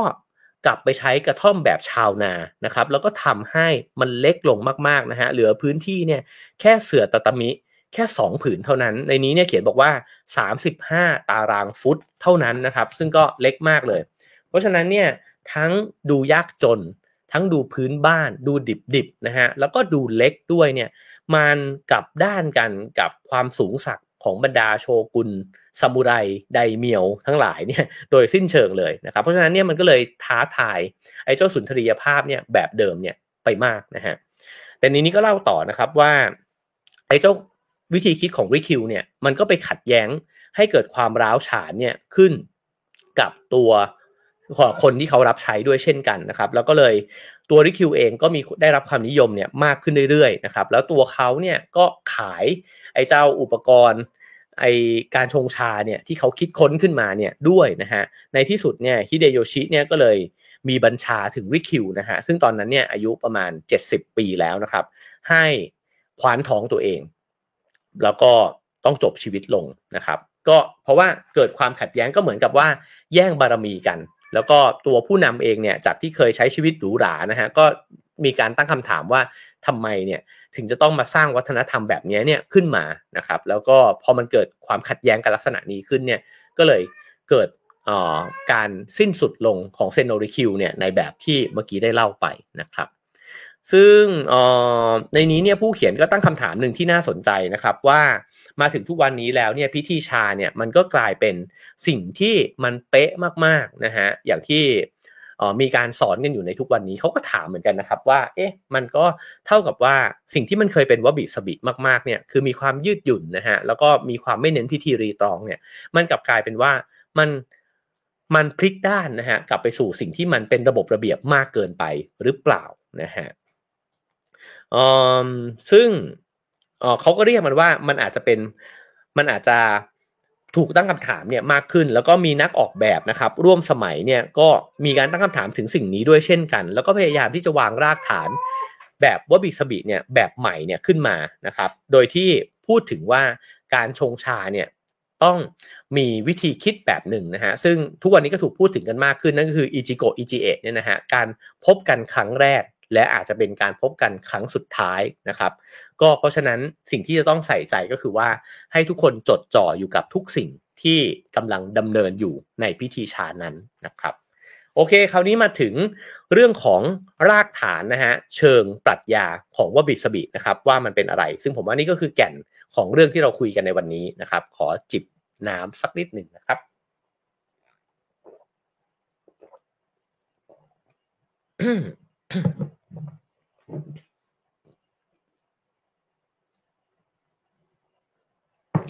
โอเคครับผม เขาบอกว่ารากฐานเชิงอภิปรัชญาเลยนะครับ ก็คือว่าสรรพสิ่งทั้งหลายเนี่ยมันกำลังแปลเปลี่ยนไปอย่างถดถอย ไปสู่ความไม่มีอะไรนะฮะถ้าเกิดว่าเราเนี่ยมีพื้นฐานความคิดในลักษณะนี้เนี่ยก็เหมือนกับเรามีดวงตาที่จะมองเห็นความงามแบบวบิสบิด้วยเช่นกันนะฮะเรามีความคิดแบบนี้หรือเปล่านะครับ ว่าทุกสิ่งทุกอย่างกำลังเสื่อมสลายไปสู่ความไม่มีอะไรนะฮะ ทีนี้คุณค่าเชิงจิตวิญญาณคืออะไรนะครับเขาบอกว่าสัจจะเนี่ยได้มาจากการสังเกตธรรมชาตินะฮะแล้วความยิ่งใหญ่เนี่ยปรากฏอยู่ในรายละเอียดที่ไม่เตะตาและถูกมองข้ามไป โอ้โห อันนี้นี่ค้านมากๆนะฮะเพราะว่าถ้าเกิดเราบอกว่าความยิ่งใหญ่จริงๆเรารู้สึกว่าต้องสร้างอะไรที่มันสะดุดตานะฮะต้องทำตัวให้มันโดดเด่นอะไรแบบนั้นนะฮะแต่ในนี้เขาบอกว่าคุณค่าเชิงจิตวิญญาณเนี่ยคือความยิ่งใหญ่ต้องซ่อนตัวนะฮะแล้วก็ความงามเนี่ย เปล่งประกายออกมาจากความอัปลักษณ์ได้ โอ้โห นี่ก็ค้านสุดๆเหมือนกัน คือสิ่งที่เรามองว่ามันดูเก่าแก่นะฮะสุดโทมมองว่ามันบิดเบี้ยว ดูขรุขระหรือกระทั่งอาจจะดูสกปรกนะฮะสกปรกในลักษณะหนึ่งเนี่ยนะฮะมันสะท้อนถึงความงามออกมาได้ด้วยเช่นกันนะครับ ซึ่งจริงๆ ความงามที่ว่านี่อาจจะเป็นความจริงแบบหนึ่งนะฮะก็คือความจริงของธรรมชาตินั่นเอง ถ้าเกิดเราเห็นว่าอ๋อการผูกกร่อนเนี่ย มันคือความจริง เพราะฉะนั้นเนี่ยความจริงมันก็คือความงาม ก็เหมือนกันนะฮะเราส่องกระจกดูหน้าตัวเองนะฮะผมเนี่ยเมื่อวานพอไลฟ์เสร็จก็คุยกับชิงว่าโอ้โหเมื่อวานหน้าแบบโซมมากเลยนะ ซึ่งพอได้วบิสบิมาชุบชูใจนะฮะรู้สึกว่า อืม เราเนี่ยงามแบบวบิสบิมากเลยนะเพราะว่าเราไปตากแดดมาหนักมากนะครับ ทีนี้สภาวะจิตใจแบบวบิสบิล่ะ มันคืออะไรนะครับเขาบอกสภาวะจิตแบบวบิสบิเนี่ยก็คือการยอมรับ ในสิ่งที่ไม่สามารถหลีกเลี่ยงได้นะเพราะฉะนั้นไม่ต้องไปฝืนมันนะครับ มันเก่าก็เก่านะฮะมันแก่ก็แก่ไปนะครับ แล้วก็คือความซาบซึ้งในระเบียบของจักรวาลนนั่นเองนะฮะทีนี้กิริยาอาการล่ะเขาบอกว่ามันก็คือการที่ไม่มีอะไรเกินนะฮะคืออะไรที่มันลุงรังมากเกินไปเนี่ยมันประดับประดามากเกินไปเนี่ยก็ไม่มี แล้วก็จดจ่ออยู่กับคุณค่าที่แท้จริงที่อยู่ภายในนะครับ เมินเฉยกับการประเมินคุณค่าที่มันสูงต่ำของคนอื่น นะครับอันนี้เนี่ยก็น่าตั้งคำถาม หลายครั้งที่แบบทำไมเราถึงอยากจะให้แบบเคลือบทองนะฮะทำไมมันถึงจะต้องมันวาววับซะจนแบบโหฝุ่นลงเกาะไม่ได้แบบนั้นนะฮะก็เพราะว่าเราอาจจะติดอยู่กับการที่คนอื่นให้คุณค่าก็ได้ เพราะเขาบอกว่าแบบนั้นเนี่ยมันสูงส่งกว่านะครับ มันกริบกว่าอะไรแบบนั้นนะครับ แล้วก็ถามว่าแล้วในเชิงวัสดุล่ะ ถ้าเราอยากสัมผัสถึงวัสดุที่เป็นวบิสบินะฮะก็คือความไม่สม่ำเสมอ ความสนิทสนมก็คือความใกล้ชิดนั่นเองนะฮะเวลาที่เราแตะต้องกับสิ่งต่างๆที่เป็นวบิสบีรู้สึกว่ามันใกล้ชิดอะ่ะมันไม่รู้สึกห่างเหินจากเรานะครับ มันไม่โอ้อวด มันมีลักษณะของเนื้อดินนะฮะมันพล่าสลัว แล้วมันก็เรียบง่ายนะครับ ถามว่าออลักษณะหนึ่งของอาคารสมัยใหม่ก็คือว่าทุกสิ่งทุกอย่างเนี่ยมันปรากฏชัดกับตาไปหมดเลย ไฟเนี่ยติดซะจนแบบขาวไม่รู้จะขาวยังไงนะฮะแต่ว่าวบิสบิเนี่ยก็คือความสลัวนะฮะถ้าเกิดว่าหนังสืออีกเล่มหนึ่งของญี่ปุ่นที่พูดถึงเรื่องนี้ก็คือเยินเงาสลัวนั่นเองนะครับ ก็จะพูดถึงว่าความงามในความที่มันไม่ชัดเจนที่มันพลาดเลือนเนี่ยมันก็งามในอีกแบบหนึ่งด้วยเช่นกันนะครับ คราวนี้มีตัวอย่างหนึ่งนะฮะที่หนังสือเล่มนี้พูดถึงขึ้นมา แล้วผมว่าเห็นภาพชัดมากเลยนะฮะของความเป็นวบิสบินะฮะเขาบอกว่าลองนึกถึงว่ามีนักเดินทางคนหนึ่งเนี่ยเดินทางไปในท้องทุ่งชนบทที่ห่างไกลความเจริญ เขาเนี่ยตกดึกเขาก็ครุ่นคิดนะครับว่าเขาจะสร้างที่พำนักขึ้นมา เพื่อซุกหัวนอนในตอนกลางคืนคืนนี้นะฮะเขาก็เลยมองไปที่ท้องทุ่งนะฮะซึ่งมีต้นหญ้าเนี่ยขึ้นสูงท่วมหัวเนี่ยนะครับ แล้วเขาก็รวบใบมันเนี่ยเข้ามาด้วยกัน แล้วก็เอาเชือกเนี่ยผูกมันไว้ ในขณะที่โคนต้นเนี่ยยังยึดอยู่แบบเดิม เพียงชั่วอึดใจเนี่ยมันก็เกิดกระท่อมหญ้าเนี่ยขึ้นมา ให้เขาได้เข้าไปนอนในที่นั้นพอตื่นเช้าขึ้นมานะครับเขาจะเดินทางต่อ เขาก็แก้ปมออก ปลดเชือก แล้วก็หญ้าที่สูงท่วมหัวเนี่ยก็กลับไปเป็นทุ่งหญ้าเหมือนเดิม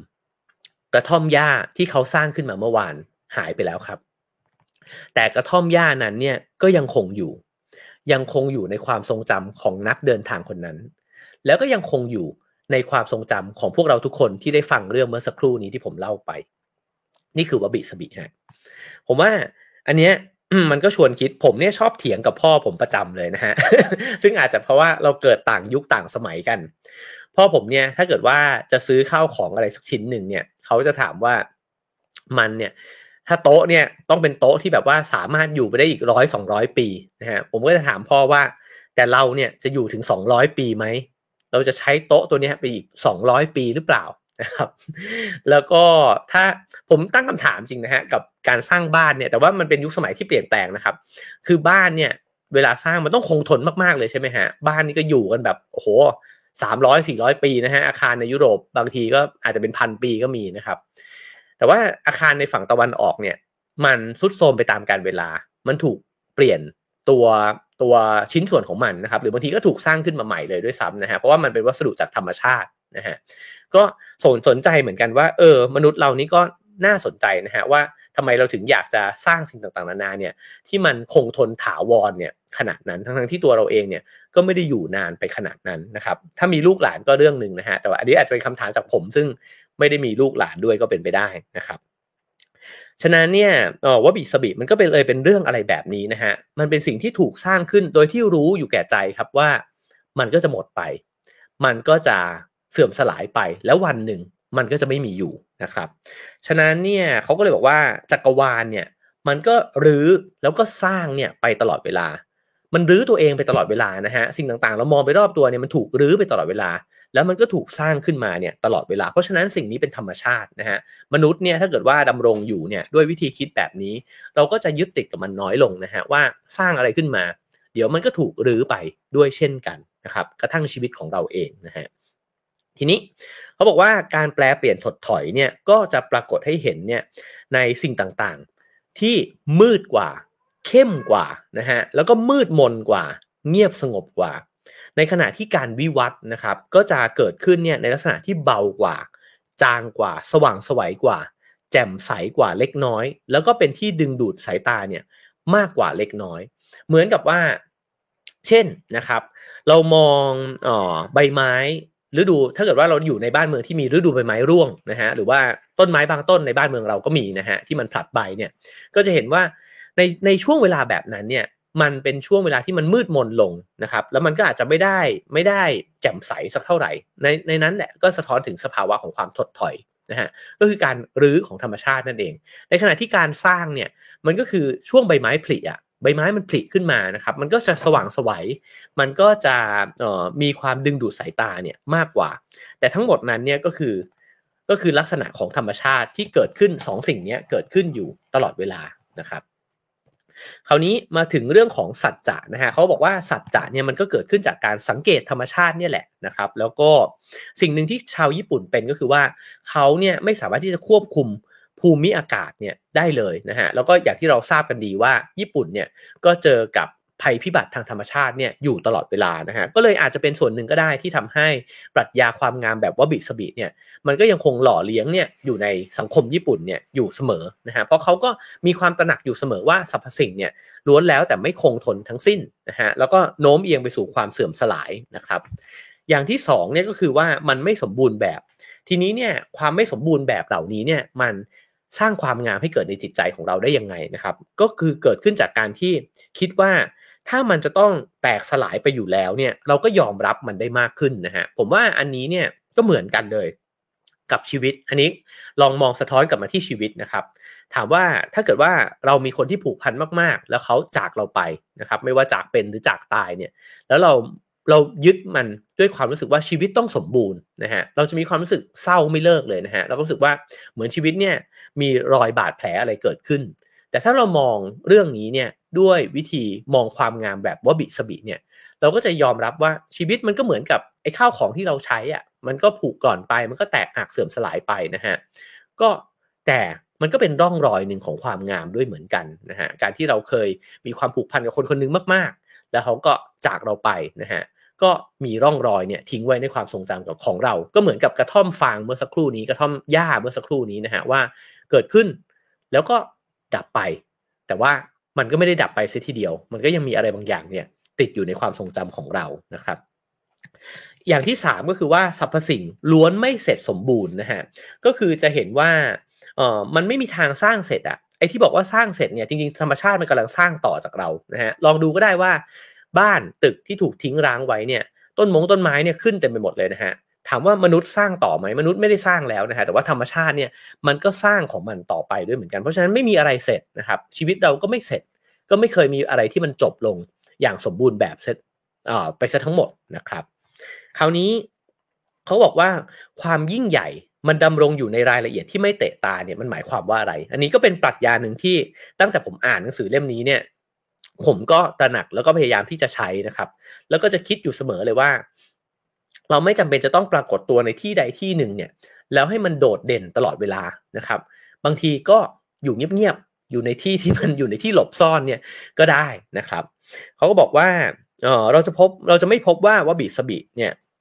เออเกิดขึ้นในช่วงเวลาบานสะพรั่งเนี่ยของธรรมชาติที่เขียวชอุ่มนะฮะแต่ว่าเราจะพบว่าบิสบิเนี่ยในช่วงช่วงขณะของภาวะเริ่มแรก แล้วก็การซุดตัวพังภาพไป ลอง นึกย้อนไปถึงเรื่องซากุระที่ผมเล่าไว้ในตอนต้นนะครับ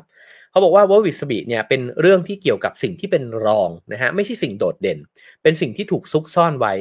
เป็นสิ่งที่ยากจะมองเห็น เปราะบาง และพร้อมที่จะสลายสลายตัวไปนะฮะ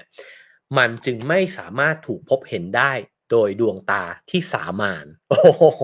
อันนี้เหมือนโดนด่านะครับ แต่ว่าน่าสนใจคือถ้าเกิดว่าเราไม่มีความละเอียด แล้วก็ไม่มีความใส่ใจมากพอ เราจะไม่เห็นความงามแบบว่าบิสบิเราจะเห็นความงามแบบที่มันเตะตาเราคำนี้น่าสนใจนะฮะ เตะตาแปลว่า ไอคนที่คิดความงามนั้นเนี่ยคิดมาแล้วว่าเตรียมเตรียมตีนมาแล้วเลยให้มันกระโดดเตะตาเราอะ่ะ เพราะฉะนั้นมันจึงไม่ความงามในลักษณะนั้นเนี่ย ถามว่ามันมันง่ายไหมมันก็มันไม่ยากนะฮะ เพราะว่าทำให้คนเห็นเนี่ย มันไม่ยาก แต่ทำให้คนมาค้นพบเนี่ย มันยากกว่านะครับ ฉะนั้นเนี่ยยิ่งสรรพสิ่งเข้าใกล้ความไม่มีอยู่มากขึ้นเท่าไหร่เนี่ยพวกมันยิ่งจะกลายเป็นสิ่งที่วิจิตเยี่ยมยอดนะครับ แล้วก็ปลุกการตอบสนองทางอารมณ์เนี่ยได้มากยิ่งขึ้นเท่านั้น อันนี้จริงนะฮะผมอาจจะใช้เดี๋ยวขออนุญาตปรับพัดลมนิดนึงผมอาจจะใช้คำว่าขลังคือบางทีเนี่ยเราไปบางสถานที่ที่มันมีเรื่องราว แล้วมันมีร่องรอยของความเก่าแก่ เราจะมีความรู้สึกว่ามันขลังอะ่ะ มันสั่นสะเทือนความรู้สึกของเราเนี่ยมากกว่า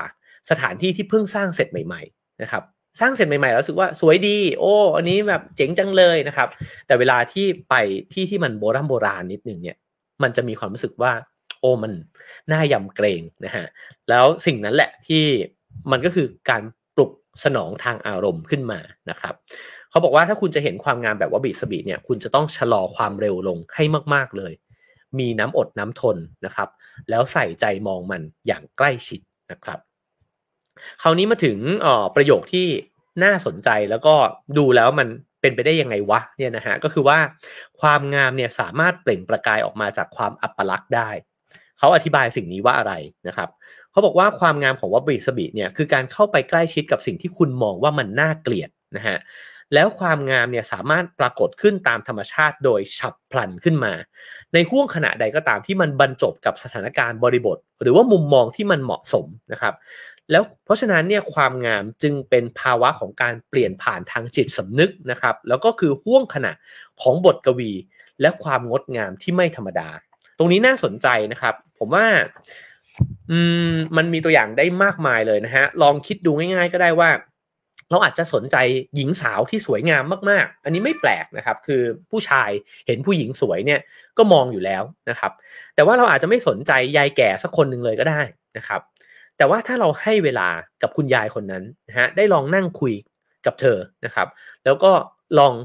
เรียนรู้รับฟังนะฮะเราอาจจะได้เห็นคุณค่าที่มันเปล่งประกายเนี่ยอยู่ในตัวคุณยายเนี่ยมาก ๆ เลย แล้วเราจะเห็นว่าร่องรอยที่เราเห็นอยู่บนใบหน้า แล้วก็บนเนื้อตัวของเขาเนี่ย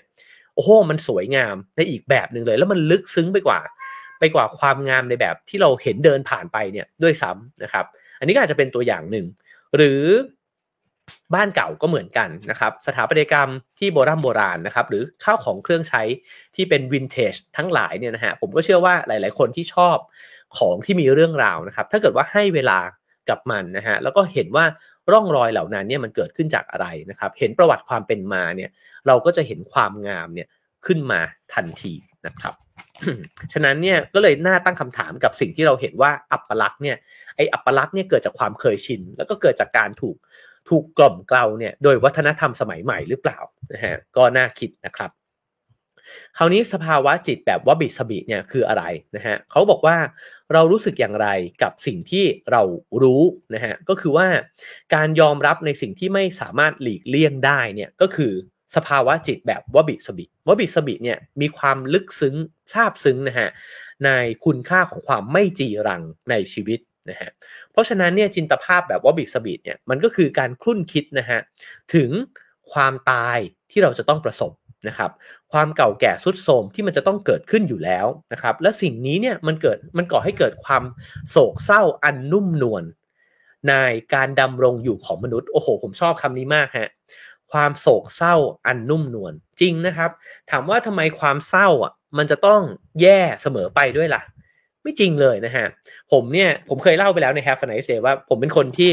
ชอบอยู่กับอารมณ์ที่มันเหงาเหงานิดนึงนะฮะแล้วก็ บางวันอยู่เงียบๆแล้วมันก็รู้สึกแบบ เออ ซึมซึมเศร้าๆนิดนึงนะฮะแต่อย่ามากนะฮะ ประมาณนึงเนี่ยโอ้ยิ่งได้แบบดื่ม เครื่องดื่มอะไรสักอย่างหนึ่งนะก็จะมีความรู้สึกว่า เออมันเคลิ้มอะ แล้วมันก็รู้สึกว่ามันสวยงามนะครับ เพราะฉะนั้นเนี่ยความเศร้ามันมีความนุ่มนวลของมันอยู่ในนั้นได้ด้วยเหมือนกัน เชื่อว่าหลาย ๆ ท่านก็เคยผ่าน ก็เคยมีประสบการณ์แบบนี้นะครับ แล้วบางทีเนี่ยในช่วงเวลาแบบนั้นเนี่ยเราอยากจะฟังเพลงเคลิ้มเคลิ้มนะฮะเราอยากจะเขียนวาดภาพอะไรออกมา บางคนอาจจะอยากแต่งกวีนะครับ ก็จะเกิดความรู้สึกแบบนี้เนี่ยขึ้นมานะครับเขาบอกมันคือความรู้สึกแบบหวานอมผสมกลืนน่ะ มันทั้งหวานทั้งขมอะ bitter sweet นะฮะชีวิตเราถ้ามันก็เป็นแบบนั้นนะครับจริงๆหวานเกินไปไม่สวยนะฮะขมเกินไปก็ไม่ไหวนะครับ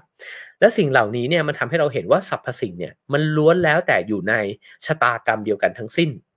ฉะนั้นเนี่ยบ้านใครเนี่ยมีข้าวของเครื่องใช้ที่เป็นวบิสบินะครับผมเนี่ยนึกถึงอาจารย์สมรักปันติปุ่นนะฮะอ๋อนามสกุลอาจารย์อาจจะคาดเคลื่อนนะครับ ที่ดอยดินแดงที่เชียงรายนะครับ บ้านอาจารย์เนี่ยผมเคยไปถ่ายรายการว่าบิสบิทั้งหลังเลยฮะมองไปทางไหนก็มีแต่ว่าบิสบิไม้เก่านะครับเซรามิกที่บิดเบี้ยวนะครับ พื้นไม้ที่เอ่อพื้นดินที่มันแตกตัวตัวบ้านเองก็ทำจากดินนะครับ ก็มีร่องรอยของการแตกเนี่ยก็จะเห็นเลยว่าถ้าเราอยู่ในบ้านหลังนั้นเนี่ยเราจะเห็นว่าเราตระหนักอยู่ตลอดเวลาเหมือนมีธรรมะเนี่ยมันห่อหุ้มเราตลอดเวลานะครับว่า บ้านมันก็เก่าสุดโทรมไปเนาะ ร่างกายของเรา มันก็เก่าสุดโทมไปเหมือนกัน ก็มีเพื่อนอยู่ด้วยกันแบบนี้แหละนะ ก็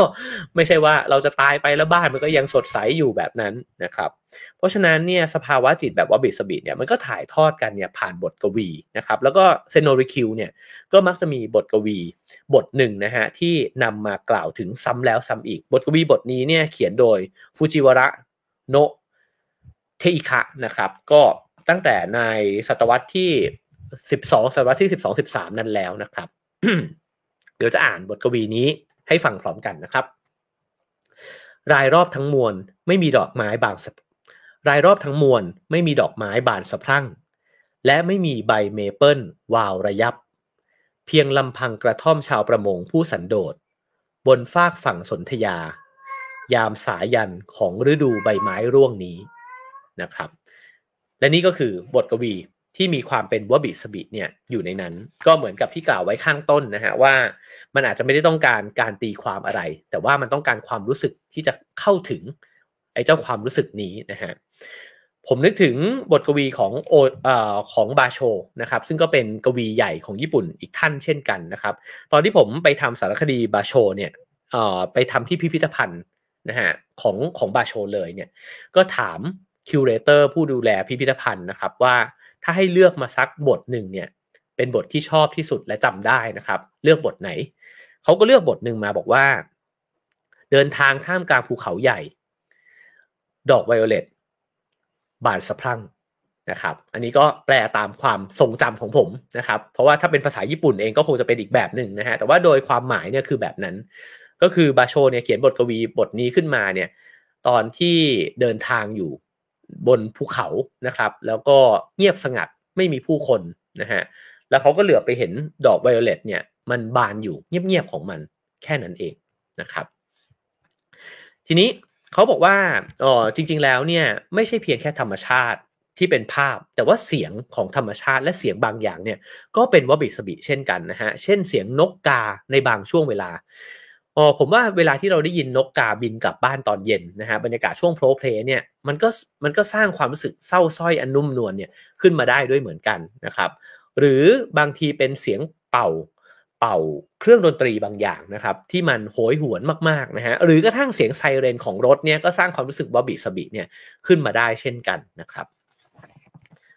ดีใจนะครับหลายคอมเมนต์ดูจะอินไปด้วยกันนะครับ ก็ คิดว่าเราก็ได้สัมผัสความงามแบบว่าบิสบิเนี่ยไปด้วยกันนะครับ คราวนี้มาถึงเรื่องคำถามนะฮะที่เขาถามว่าเมื่อรู้ในสิ่งที่เรารู้แล้วเนี่ยเราพึงปฏิบัติเช่นไรนะฮะเราจะปฏิบัติตัวอย่างไรนะครับหนึ่งก็คือว่าขจัดทุกสิ่งที่ไม่จำเป็นเนี่ยออกไปนะครับ บางทีเนี่ยชีวิตมันรกรุงรัง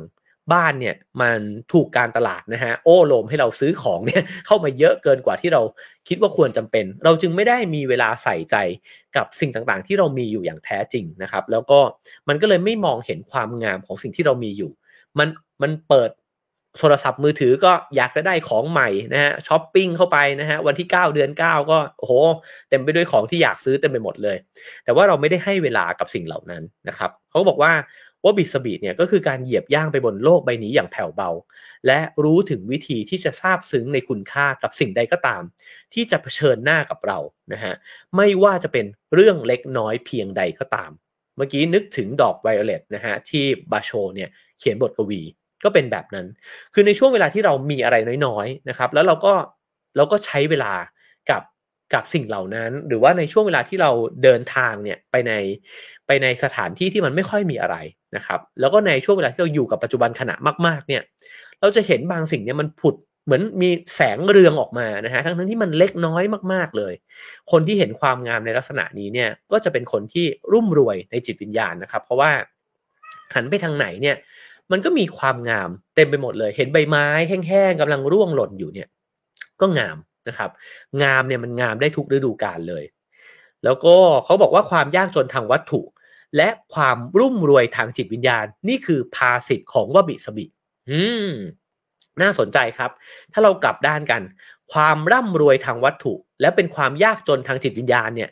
ก็จะเป็นด้านกลับกันของวบิสบินะฮะก็ลองคิดดูว่าถ้าเรามีทุกสิ่งทุกอย่างเนี่ยเต็มไปหมดเลยนะครับ แต่เราไม่ทราบซึ้งดื่มดื่มดำเนี่ยกับความงามของมันเลยเนี่ย ก็แปลว่าจิตวิญญาณของเราเนี่ยขาดพร่อง นะฮะในขณะที่คนที่อาจจะมีน้อย แต่ว่ามีความรุ่มรวยทางจิตวิญญาณมากเนี่ยก็อาจจะรู้สึกเต็มกับตัวเองเนี่ยก็ได้ด้วยเช่นกันนะครับ เพราะฉะนั้นว่าบิสบิก็บอกให้เราเนี่ยหยุดความหมกมุ่นที่มีต่อความสำเร็จทั้งหลาย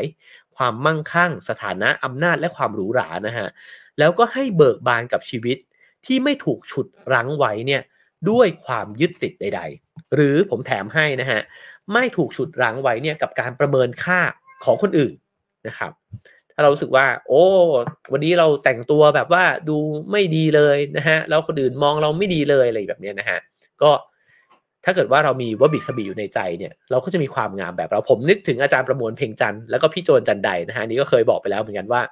อาจารย์ประมวลเนี่ยเป็นคนที่มีแสงเรืองอยู่ในตัวเอง ทั้งๆที่ท่านเนี่ยใส่เสื้อเก่าตลอดเวลานะครับแต่รู้สึกว่าคุณค่าจากภายในเนี่ยมันส่องประกายออกมาจริง ๆ นะครับ โดยที่ท่านไม่จำเป็นต้องพิสูจน์อะไร ไม่จำเป็นจะต้องพูดเสียงดังนะฮะก็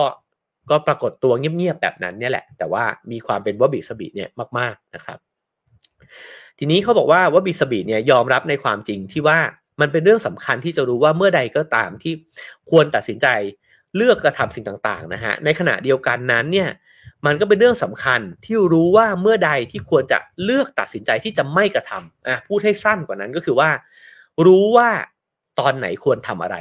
แล้วก็รู้ว่าตอนไหนไม่ต้องทำแล้วนะฮะนี่ก็เหมือนอ๋ออูอูเว่ยอูเว่ย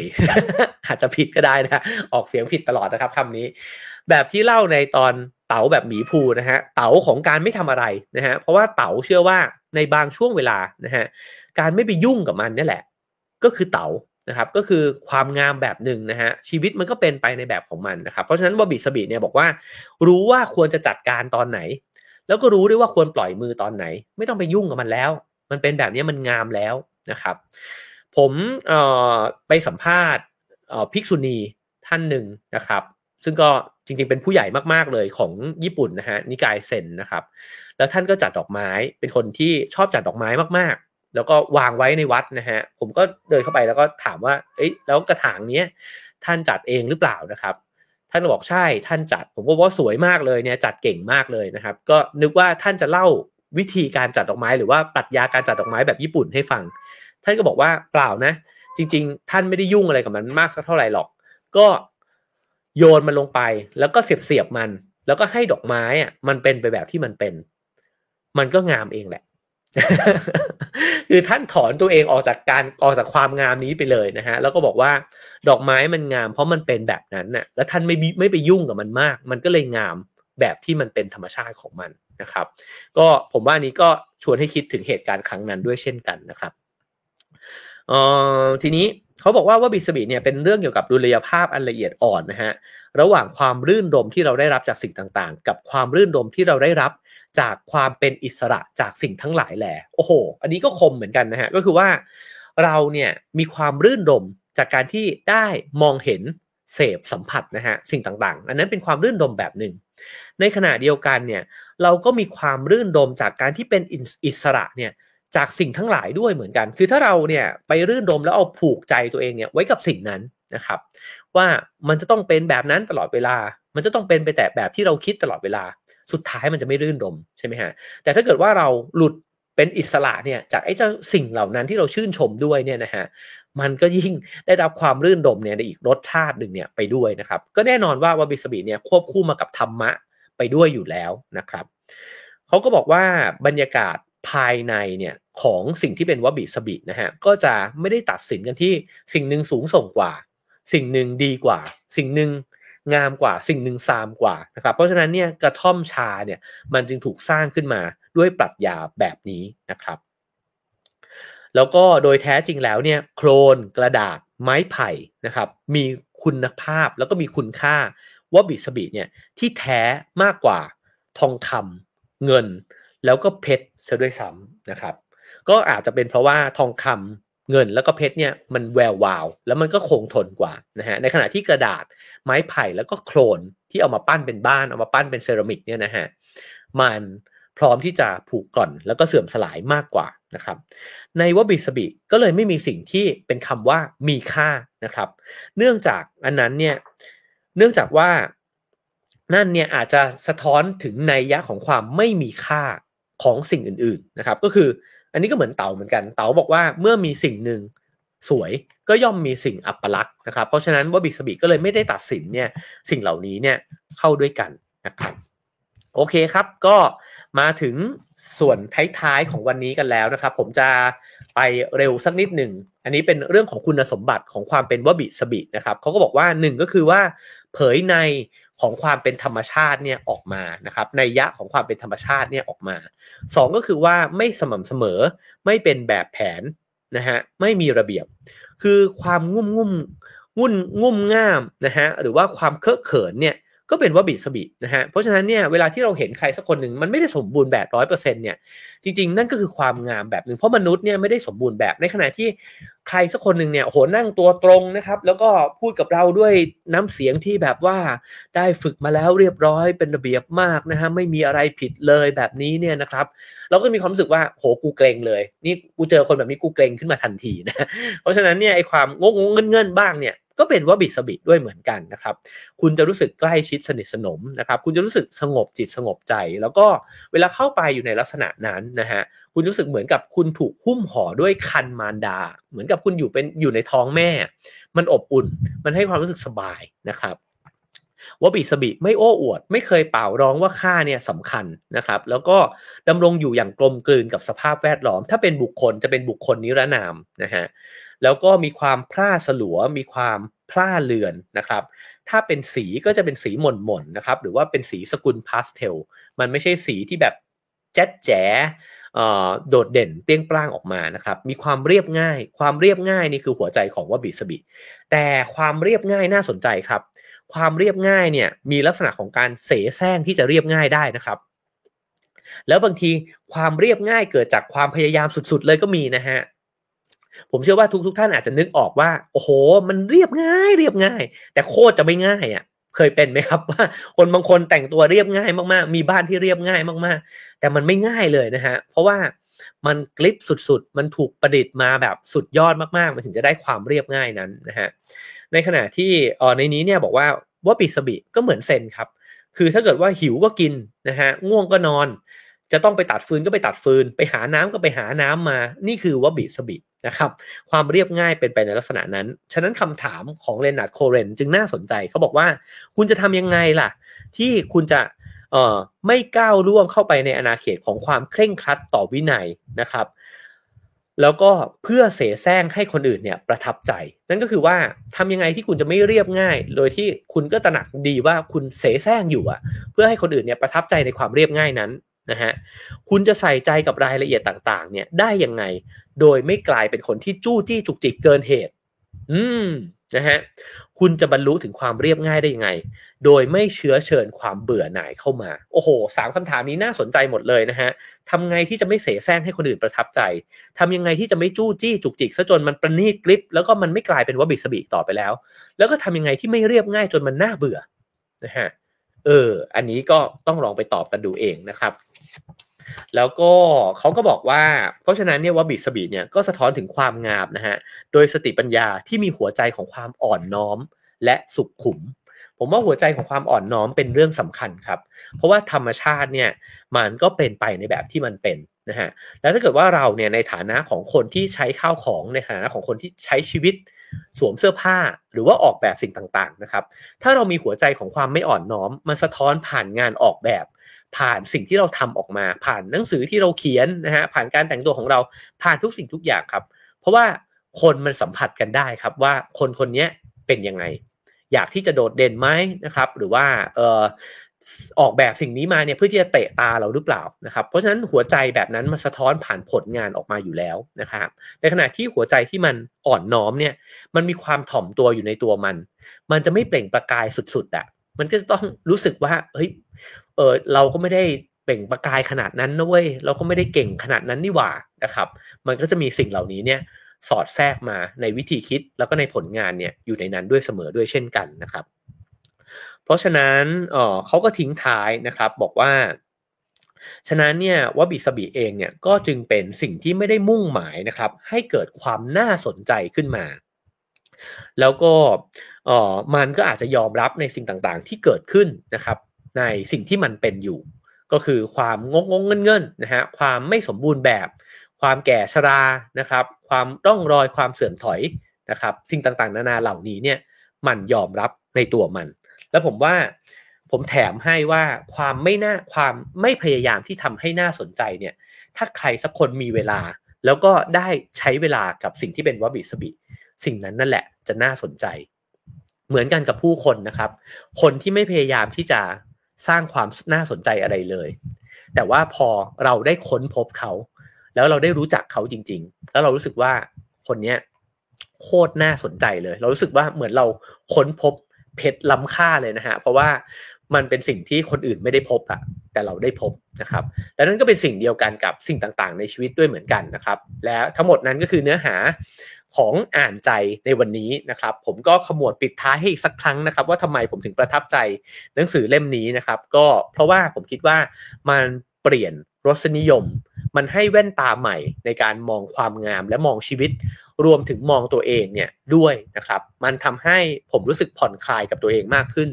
ว่าไม่จำเป็นจะต้องอออยู่ในจุดที่สนใจตลอดเวลา งานออกแบบไม่จำเป็นจะต้องสมบูรณ์แบบตลอดเวลา การเขียนหนังสือก็ไม่จำเป็นจะต้องโอ้โห เจ๋งสักขนาดที่ว่าทุกคนอ่านแล้วก็รู้สึกว่าโอ้โหมันสุดยอดมากๆนะฮะเราก็เป็นในแบบที่เราเป็นนะครับ แล้วเราก็เติบโตไปตามการเวลา แล้วเราก็เสื่อมสลายไปตามการเวลา แล้วเราก็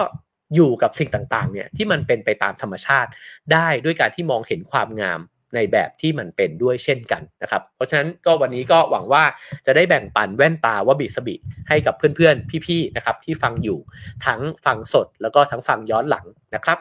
ก็เช่นเคยครับให้คะแนนกันเข้ามาได้นะครับ ความพึงพอใจ 5 4 3 2 1 0นะครับการให้คะแนนไม่เป็นว่าบิสบิเลยนะฮะ